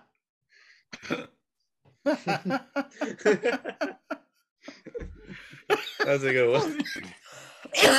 oh, excuse me. Oh my god. Damn it. That That's a funny. good one. That, was, a good, one. Wow. That okay. was good. Anyway. That's clever. Have you guys seen the Uh, Goonies episode? Clever. Pull the lever, Kronk. Oh, that Wrong lever. Why do we even have that lever? Um, and she's like, and but she's like, and I, um, and I wear these freaking ears, you know, just because that that was the what, and that was the reason I gave, um, I I was given them in the first place, was because I was scared. Um, and I realized I didn't mention this earlier, but um, she tells what she thinks is the story of how she got her ears, which was that she was scared to go to preschool, but then her parents gave her the hat, and that um, made her brave. Um, but that's not actually um, that's not actually how it happened at all. Bob's like, "That's how you remember it? That's not what it was. Uh, we had the idea to make you the hat, but you went to preschool without it. Um, we made the hat as a tribute to um, your grandmother, specifically um, Bob's mom, who we have not seen in the show. I I I do believe she probably passed away before any of the kids were born, or at least before Louise was born. Um, I don't know for sure about the timeline of that, but um, he She's says that the while. reason, yeah, she's been gone a while. But the reason why she had the hat was because she didn't want to do her hair. She she always wore this winter hat even during the summer, um, and so they um, gave Louise that hat in tribute to um, Bob's mom. And she was wearing like some sort of shower cap shaped kind of. Yeah, I mean it it was, was- a beanie basically. Yeah, Yeah. it was a very similar shape and everything, the same color and everything. Yeah, same And it color. Um, but then of course Linda had the idea to add the bunny ears, which I'm like, yeah, that that checks out. I like that. Mm-hmm. That's very sweet. And then that, that at that point, they're trying to get out of the car, uh, out of there, and it is so. and and the that- other that thing that so great. is, uh, yeah, that scene is amazing. And because um, the fearful fart part portion where he's just like, I know how we can stop everyone from breathing, and they're like, Oh, come on! And then he's like, It was a fearful fart. ev- again, everyone in my theater just was dying at that moment. I love that. Uh, and my grandpa again laughed at that. He doesn't laugh at a lot of things. He laughed at a fart joke. Yeah, because that's If you that's laugh, if you how- make someone laugh at a fart joke, then you then you did a good job. So he laughs That's how- at the, that's how good this the show is. ball punch joke and the fart joke. Yeah. Are you sure he's not three? They they see this show does low, lowbrow humor better than like just about any other show I've ever seen do it. And I I can't it's just explain why they're so good at it. They just because are. it, it feels like an actual family moment. It doesn't feel Yeah. like it's a. Uh, it doesn't feel like it's an actual like. Oh, it's just uh, it's just care like kids being kids. It doesn't feel like this is a team of writers trying to trying to trying to do this. This feels like an actual family. Yeah. It feels like a legitimate like family moments, family characters. And it doesn't feel like a writer's trying to say, this is what's cool with the kids and hip today. Yeah. Yeah, that, that's exactly how uh, people break in break out in a song in real life. How are you doing, fellow With- fart jokes? With with with the choreography and everything. Yeah.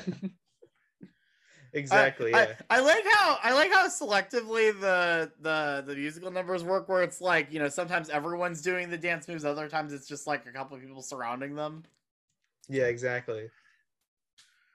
Um, the other thing I, I didn't mention was that um, the water broke along with the the sinkhole, and Yeah. when it got repaired, it got replaced with a blue plastic pipe, which is another thing that was a setup and payoff thing. Um, Bob realizes that um, Grover shot out one of their tires as they were trying to escape, so you know they're grinding metal against metal, or no, they're Well, grinding metal against plastic. Metal wins, um, and they try it, and sure enough, it shoots them back up, out, back up and out. Um, and also, I, I I love the detail of um, Grover trying to bury them alive, and um, Bob being like, "Somebody had to see that, right?" And it cuts to nobody on the street paying attention to anything other than the hockey game that's playing on the TV screens at Jimmy Pesto's. Oh, it was that part was great. Include and, and and Terry's over there because of course Yeah, he Terry. is. Yeah, Terry was over there because he's just Terry? like. Did I say Terry? I meant Good. Te- uh, Teddy, right? Oh wait, Teddy. it- it's Teddy. Teddy. Yeah, Ter- Yeah. Teddy. Teddy. And, and there's Teddy. the part where the uh like he Teddy he, was he over ran off there. with the burger cart and then the cart just like The cart Oh fell yeah, because then he's like, because he's one, because he's thinking like, should I go to the, could should I go to the, uh, go see the game? Because he just see, because he just sees it destroyed in front of him. He's like, the burger cart would want me to live. Yeah. Such a great moment. Oh, Teddy. I, I- I, I I- think it sometimes Teddy can overstay his welcome in the show, but I I I really like how they used him here. I think I think they did a good yeah, job. yeah. So, so some some episodes he he gives off a little too uneasy of a creepy vibe, but Yeah. other times he he works with so the, well. with the car unable to open, I was reminded of the Rick and Morty microverse episode where stuck. I mean, Summer. Oh, was summer stuck- stays, Oh, keep summer safe. summer yeah. safe. Uh, speaking of the Rick and Morty episode, uh, ha- has there been a new uh, Bob's Burger episode yet after the movie? It's coming back in I think September. September. Okay, because I Yeah. almost wonder like how Rick and Morty. There's that there's that one episode where the house got like teleported briefly into another dimension. Then when it came back, there were like these cracks like across the driveway and around the house that stayed there from then on in the season. And I almost Yeah. wonder like like will there next next episode will there be like some crack marks from the fill I think there will. I hope so because that would be really cool. That yeah, that would be really cool. I like I like when shows do that and they keep a, co- a s- like a hint of continuity in their environment. Now, of course, It- we all know it- that the SpongeBob movie didn't do this, but that's because the SpongeBob movie, the first one, is like the definitive end of the timeline. Mhm. Mm-hmm.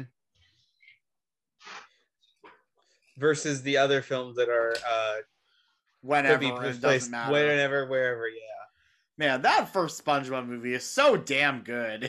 it is mhm. such a beautiful movie. I Oh, it's so good. It's even better when you realize that the whole movie is actually the Odyssey. yeah. Oh, have you guys seen Rehydrated? Have you seen the rehydrated version? I haven't Yep. seen the whole thing, but I've seen parts of it, and it It looks so good. Oh, it's it's glorious. I It's love those kinds of fan projects. That's so much fun. I was a part of one for the first episode of Amphibia.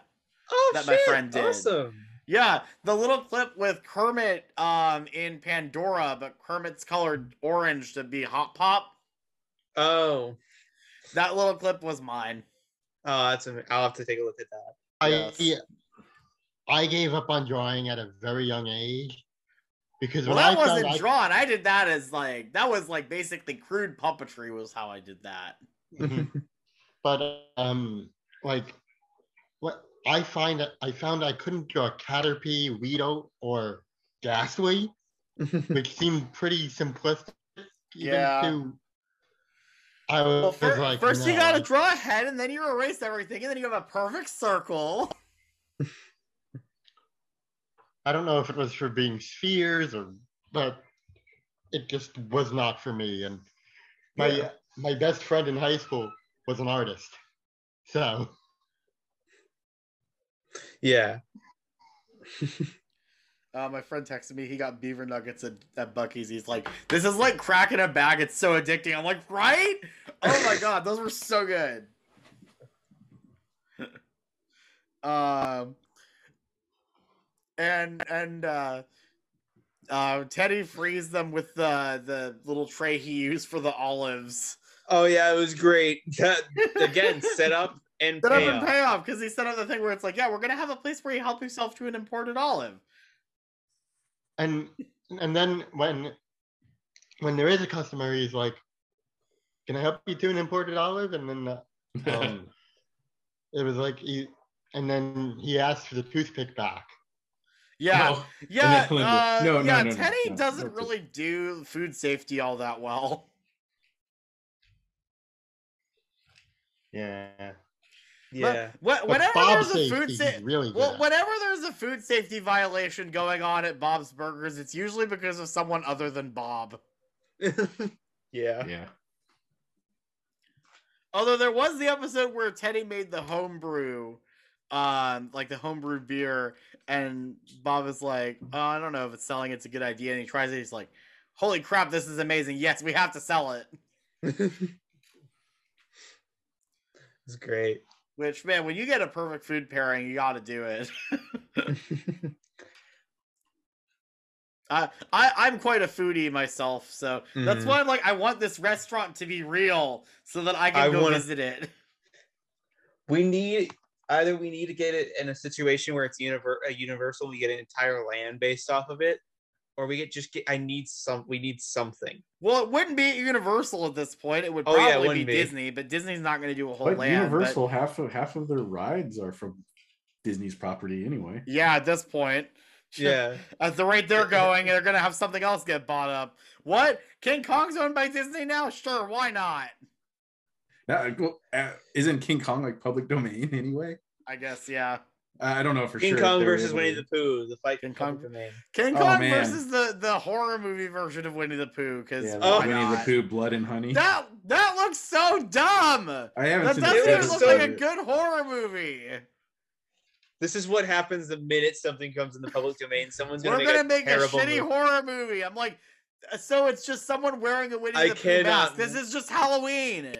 I cannot wait in two years when we get a shitty Mickey Mouse horror film. No, I can't, Yeah. dude. I I, That I hope, already existed. It was called Escape from Tomorrow, and it sucked. I, I hope uh, Universal opens their own Mickey Mouse ride right? Oh my god, that would and be out amazing. and outdo Disney. That would be hilarious if they outdo Disney. Universal would be like, fine, you're gonna confuse people by opening Marvel. Um, uh, Universal would be like, fine, you're gonna confuse people by opening a Marvel ride. Well, we'll confuse people and open a Mickey Mouse ride. That would be. I need. I need. I cannot wait in two years until Mickey Mouse public domain just to see. Well, see, the what thing happens. is, just because the shorts are public domain does not mean the character is public domain. That's no, I think the- a thing. that- that's what I mean. That's the- what they're. That's what the character. I mean, the character himself would be public domain and about. But it does that mean specifically? Uh, it it's kind of a, a, a, tricky thing what that actually entails because they still have the rights to the character. It's just Well, the original the- version. anyone- Yeah, well, I mean, like technically, you could do any any version of Mickey Mouse could be public. but it's very specifically like the original version. So like you would have to. But like you can't. It's not like you can copyright variants. It's something that a lot of companies. It's something that they use as an excuse not to pay like certain creators certain royalties. Yeah. Oh, I Like, know. if- yeah. Yeah, if you go to like DC, like specifically DC is a really good example. Well. I know Marvel They- does that too. I'm sure. Yeah, Mar- Marvel and DC do this where they're where if it's a variant of a character, it still counts as that character. Like a caveman Superman is still Superman. You didn't really change Okay. enough to make him a different version of Superman. So once Mickey Mouse is public domain, a bunch of versions of Mickey Mouse are are public domain, unless of one of the one version of Mickey Mouse is so different that it makes him so distinct. Hold on, I'm taking off my. Like probably bandwidth Oh, yeah. Mickey Mouse could probably. The Paul Rudish shorts are wonderful. I would I, I will say. Are those the new I love, ones? I love that watch. I love that Runaway. Railway so much. Yeah. I need to ride it. I hope I, I wasn't able to. Oh, it's so good. It's so good. Um. So yeah, they're uh, Speaking they're freed from Disney the. World, is it true that the uh, Ducktales, uh, the Ducktales uh, reskin of the uh, Phineas and Ferb Kim Possible attraction still hasn't been installed yet? I, from what I understand, it's been installed and just they're they're waiting for the the right time to like to open it. I don't know when. Yeah, I thought that was all just rumors and stuff, but No, it was know. definitely happening, and I think Yeah. they were working on that, but then COVID COVID. so yeah. who knows? I, I, Hmm. if I meet Zach Riddley, I'll ask him. if I happen to run into Zach Riddley sometime, I'll ask him. Because I Um, was watching, I was watching uh, Dan Povenmire's I Hear Voices, and it seemed like the Ducktales reskin was still in progress because they were, because that was treated as their connection because they were both had connections to that ride because Yeah, Yeah. I need to listen to that. Yeah. Um, but so they're freed from the the the clam car, and um, they go to stop the whole Wonder Wharf from being incinerated. Mhm. Um, and Bob thinks that he's gonna be able to climb across all the tracks and everything to to grab the fuse. Louise is like, "No, I'm gonna ride the ride through and grab it." Um, and it's kind of like, well, which one's gonna get there first? And of course, it ends up being Louise. And that whole scene is so well done, where um, it's uh, uh, where it's the two of them going back and forth, and Louise is like, "I can't wait to talk with you about this later." I thought I love. I was really, I was really one. I was wondering, like, were they going to meet at the exact same time at that moment? Like, just were they, like, going at the, almost the exact same pace where the coaster was going so slow and Bob's, uh, Bob's it's like a it's like a powered coaster from like the olden days. Yeah. Yeah, I was wondering if it was going to be how slow the coaster is going versus how fat, how how just like unathletic Bob is. I Oh, was and- wondering and- who's actually going to make it first. And not to make another dig at Family Guy, but who am I kidding? I like making digs at Family Guy. Who Um, when they do cutaway gags in this show, they're all funny and they all actually like work. Like I Yeah, like exactly. where Tina's like, "Oh yeah, that, I, uh, it's thoroughly recommended for pregnant uh, for pregnant people and people with heart conditions and elderly um, elderly people. I go on it with dad sometimes, and it's like it's the two of them just being like, we. it was great. Oh, I love that. And then she's like, and Tina's like, "Oh no, look, look out for the turn, Look out for the wicked turn. There's a wicked turn coming up. wicked turn, the, wicked turn coming." It was great. I love that. And um, yeah, Louise is able to successfully get the fuse and save the day. And the Fischoeders are rescued from the from the bottom of the not really the ocean, but they're they're rescued from underwater. Uh, and Louise calls Sergeant Bosco, and um, he's first on the scene, which he brags about to everyone else. Um, He's like, yeah, I was before all of you in homicide and you. Um, as they show up to arrest um, um to arrest Grover. Mm-hmm. Because like, yeah, nobody's buying his stupid alibi, Mm-hmm. Three hour gym. especially since all the witnesses are alive.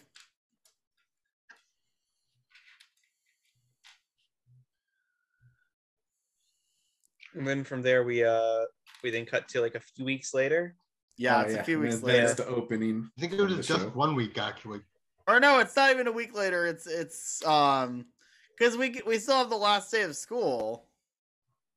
Yeah, it cuts to the last day of school, then it cuts to Bob and Linda giving the check, I believe. Yeah. Yeah. Um. It's kind of this whole wrap up where everything's kind of happening at once. The um they give the je- the check to the bank.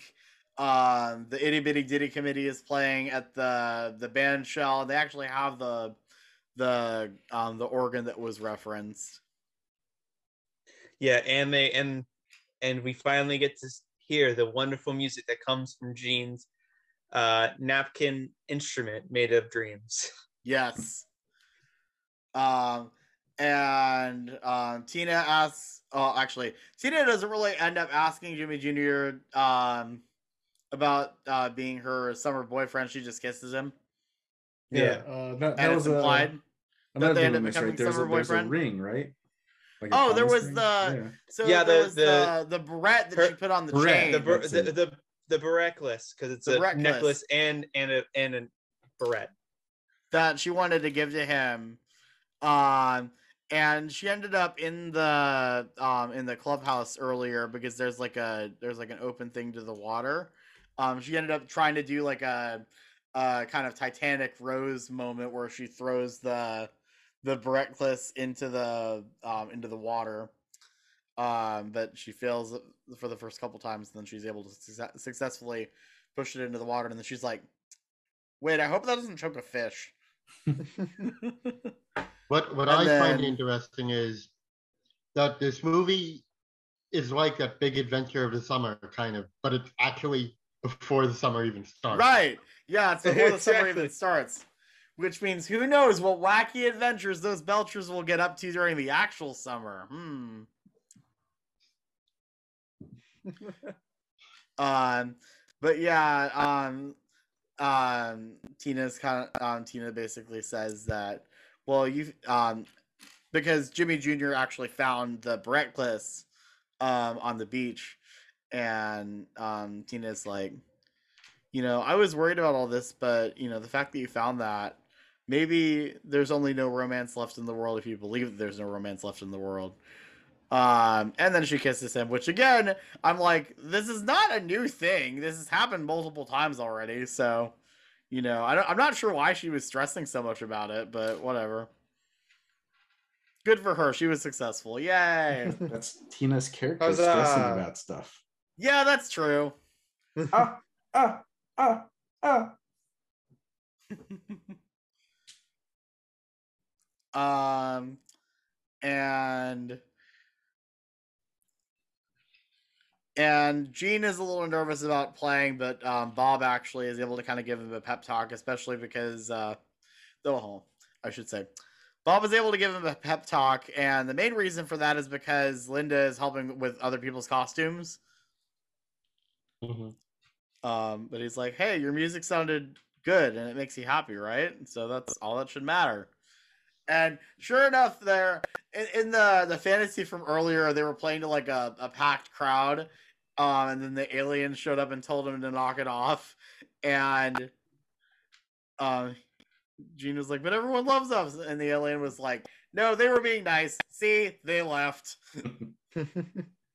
Yeah, that was a Um, great bit.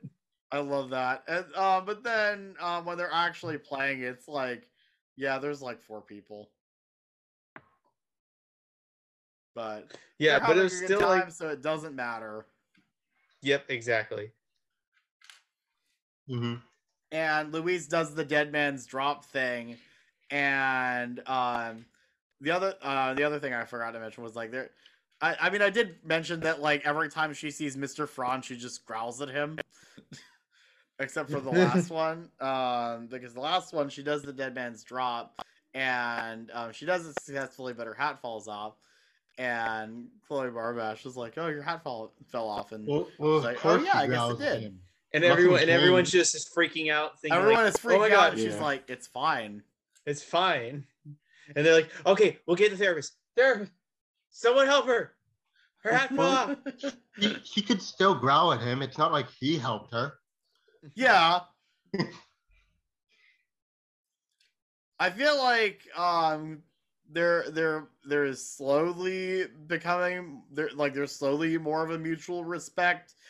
Um specifically with the episode where um and again I know I'm referencing a lot of episodes from the show that I've actually seen, but uh there was the episode where Louise um had to be the um the defendant lawyer for Mr. Frond after he was accused of eating somebody else's yogurt. So there there is a tiny bit of respect there. Not much, but a tiny bit. Yeah, I think there's been a couple couple of episodes with uh, Louise and Mr. Frond uh, having some common ground. Yeah. And that's basically the movie. So overall, what did we think? Yeah, It was a great movie. It- Zombie I, horses. I really think zombie like- horses. in terms of like Fox television shows that are turned into movies, there's not much you can compare it to outside of the only other one that has ever existed, which is the Simpsons film The movie. Simpsons movie. Yeah, and to compare it to that, I mean, it, it. I don't know why, but I feel like this is a little better to me. And I've watched the Simpsons movie a billion times.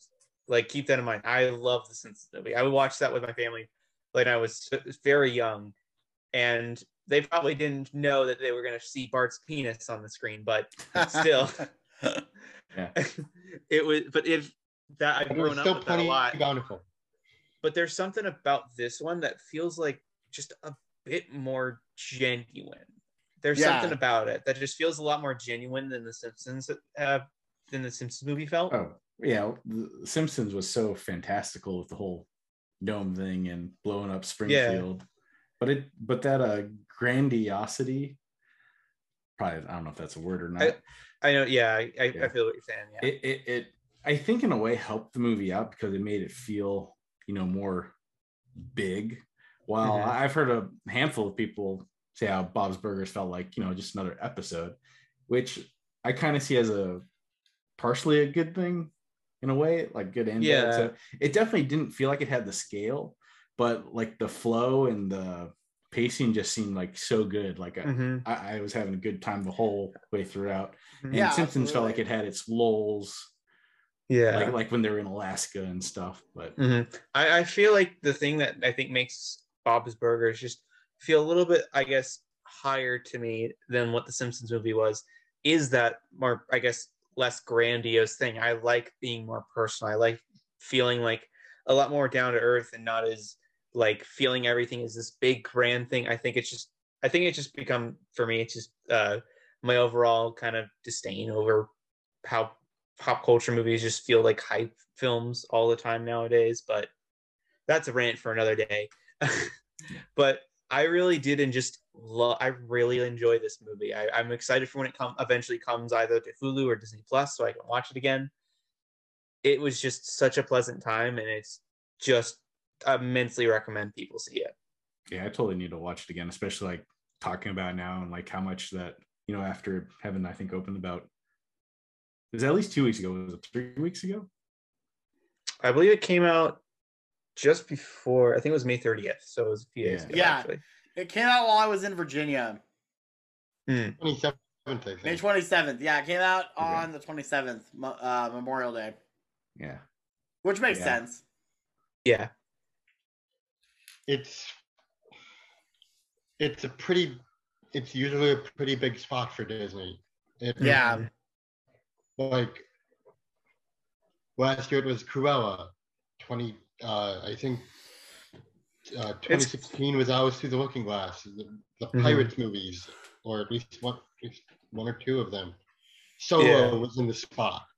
Yeah. Imagine, think of, think about that. That tells you kind of a lot about how, how Disney sees like a lot of sees that movie that they put in the same like the same type of day that they put a Star Wars movie in. They put they put a two. Granted, think granted the one Star Wars movie that didn't make a billion dollars, but I digress. but still, either way, I mean, yeah, either way, that's. I will say why I, I, think have it- my I own think views it's a on why that combination movie of didn't. the, the subject matter Yeah. and coming back to a place where you it it it felt very like it was a stranger it, it felt like it was a stranger in what used to be familiar land Yeah. because Marvel had basically taken over May, whether Yeah. it's the MCU or it was Spider Man Exactly. Yeah. or because Solo was coming right after Infinity War and Deadpool. Mm-hmm. Well, Deadpool too, but Yeah. it it exceeded the original Deadpool. So you Yeah. When you when you overlap it like that, yeah. But I mean, like, still, at, at, at the end of the day, they put they they got they put a Bob. They had enough trust in Bob's Burgers to put him on a very popular holiday Mhm. when they easily could have just put them like, well, we don't have a lot of trust in this movie. Let's just put it at this random date. And they, They did put- a whole bunch of promotion for it at Disney Springs too, and presumably at other Disney-owned theaters like the Like- El Capitan. hmm And again, this is a 2D animated movie. We haven't seen a 2D animated movie. I, I got like, it. up- In, Oh, I didn't even think I got it in front of both. Yeah, this every- is a- everything everywhere and uh, the unbearable weight of massive talent. Yeah. Like, like think again. Well, I don't know if, it's- if yeah. that's a volume thing or if it's just it, it could be a volume thing just that Mhm. with the amount of movies coming out right now it kind of leaves Yeah. a small pool. Mm-hmm. Yeah. I'm sorry to do this to you guys, but I actually gotta get off. Sorry. Oh, I was. Yeah, I was also gonna mention it's almost. Um, overall, I really enjoyed this movie, and it's gotten me to go back and watch a lot of the show. So I think it did what it was supposed to, and I I love these Mm. characters. I love that they actually very very clearly, genuinely care about each other. One moment I really like is when um is when um, they're in the clubhouse. I didn't mention this, but when they're in the clubhouse and Lu- Louise pulls them in for a sibling huddle, um, and she's like, you know, because uh, we're gonna group hug because we love each other so much, and um, she, she's like, you know, talking to them, and and um, Tina and Gene are like, this is nice. We should do this more often. It was great. I love I, that. I definitely plan on giving it a giving it that full catch up when like I'll, I'll either through the FXX reruns or what if it eventually comes when it when it comes to Disney Plus. well, do you not have Hulu? No, it's one of them that I don't have. Oh, okay. I I have have Hulu. HBO Max, so I'll be able to see it again, even if it doesn't hit Disney. Even if the movie doesn't hit Disney Plus, I'll still be able to watch it on HBO Yeah. Max. I got every streaming service, so I'll be able to watch it no matter what. I kind of I know- have to if I'm I'm cataloging every I'm working crossover. I'm working through Muppet Babies and Degrassi right now. I know it's two very uh divergent demos. Muppet But- does anyone have anything they want to plug? Uh, you guys can follow my Twitter uh, at Iron Ninja 2000, and also follow my uh, the podcast Twitter at crossover underscore Nexus. Uh, episodes come out irregularly just because I am editing them over time. My third episode lost all of my audio, and everyone else's audio is perfectly fine. So I have to recreate my entire audio again, which is Oh, just great. no. Yeah, it was not fun. It, it, it's it's my audio, so I can just recreate it. Yeah. Um, I've had to re-record entire podcasts that got lost before, so at least you didn't have to do that. Oh yeah, I have a program that records everyone's audio separately, so it saves me a bunch of time. Yeah, Um, I need to look at doing that, but I need to figure out how to configure it, and I don't want to do that right now. I can I, I I can give you a pro. I can tell you where to go if Okay. after this. I have Audacity downloaded, so Not even Audacity. I can tell you where to go to get like real a really good program that just records. Oh, okay. Like Zoom. all right, yeah, let me know. Yeah. Um. but yeah, uh, you guys can also subscribe to my YouTube channel, Iron Ninja, where I have various reviews over video games, and uh, some cool people are on there as well, where I've gotten some incredible cameos. Oh, uh, my oh, go ahead. um my my Twitter as usual is the Nick Fan Club. My Instagram is ScottSandler94.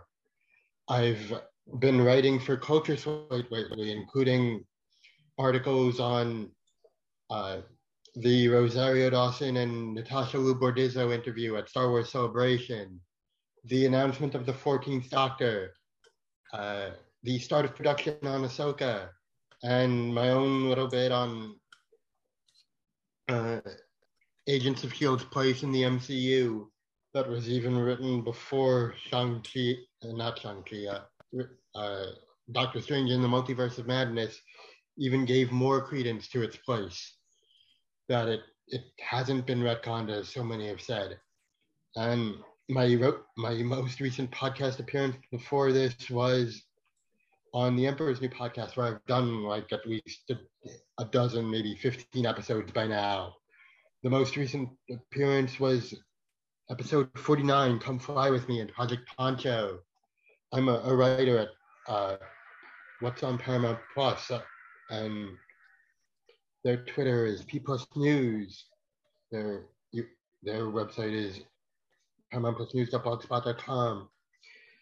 And I've got, I've still got that um, appearances on Realm of Immersion and Spencer in the City. Um, still, he got the, the Scream episode out in January, and we still got two episodes in the pipeline. Hopefully, they'll both be out soon. Uh, al- also, earlier this year, I was on the SNL Network Trivia Night, the third episode. Uh, I'm Kenneth on Parallel Disney. My YouTube channel mostly compares uh, like theme park attractions such as Pirates of the Caribbean from Disneyland to Pirates of the Caribbean and Disney World. I've also been dabbling with Blender and 3D animation. Uh, so I've animated some uh, theme park attractions and concepts. I also do some 3D printing. And uh, I'm working on that Infinity Train animation collaboration with the Second Dimension YouTube channel. And hopefully that comes out well sometime later but nice You can follow me on Twitter at Starport97 and at the YouTube channel Starport97, as well as this podcast at Ad Podcast Acronym. If you like this and want to hear more, be sure to subscribe. I'm on all the usual places Google Play, Spotify, Apple Podcasts, and I'm now available on iHeartRadio and Audible. Leave us a review, give us five stars, and share us with your friends. I've got a handful of episodes of my flagship show, Theme Park Backlot, on my YouTube channel. I also visited a whole bunch of parks across the Midwest last summer, and I'm slowly working on getting those vlogs finished. If you want to support me even more, be sure to check out my new and improved Patreon. That's right, I actually have a Patreon again. Patreon.com slash Starport97. Just a dollar a month gets you early access to new episodes of this podcast one day early, and new videos at least one week early. Sometimes more if I haven't finished the next one quite on time. And be sure to join us next week as we talk about The Ghost and Molly McGee Season 1C, right here on the podcast without a cool acronym. Daddy did a good job. Kind of, right? Aw, Banna! I love bananas! Are we dead set on burgers? I mean, is it too late to change that? Oh, yeah. We could do wraps. Or soup? Mmm, soup. Bob's Soup and Wraps. Mm. Has a certain sound to it. Oh my god. Everyone, back inside. Back inside. Never mind.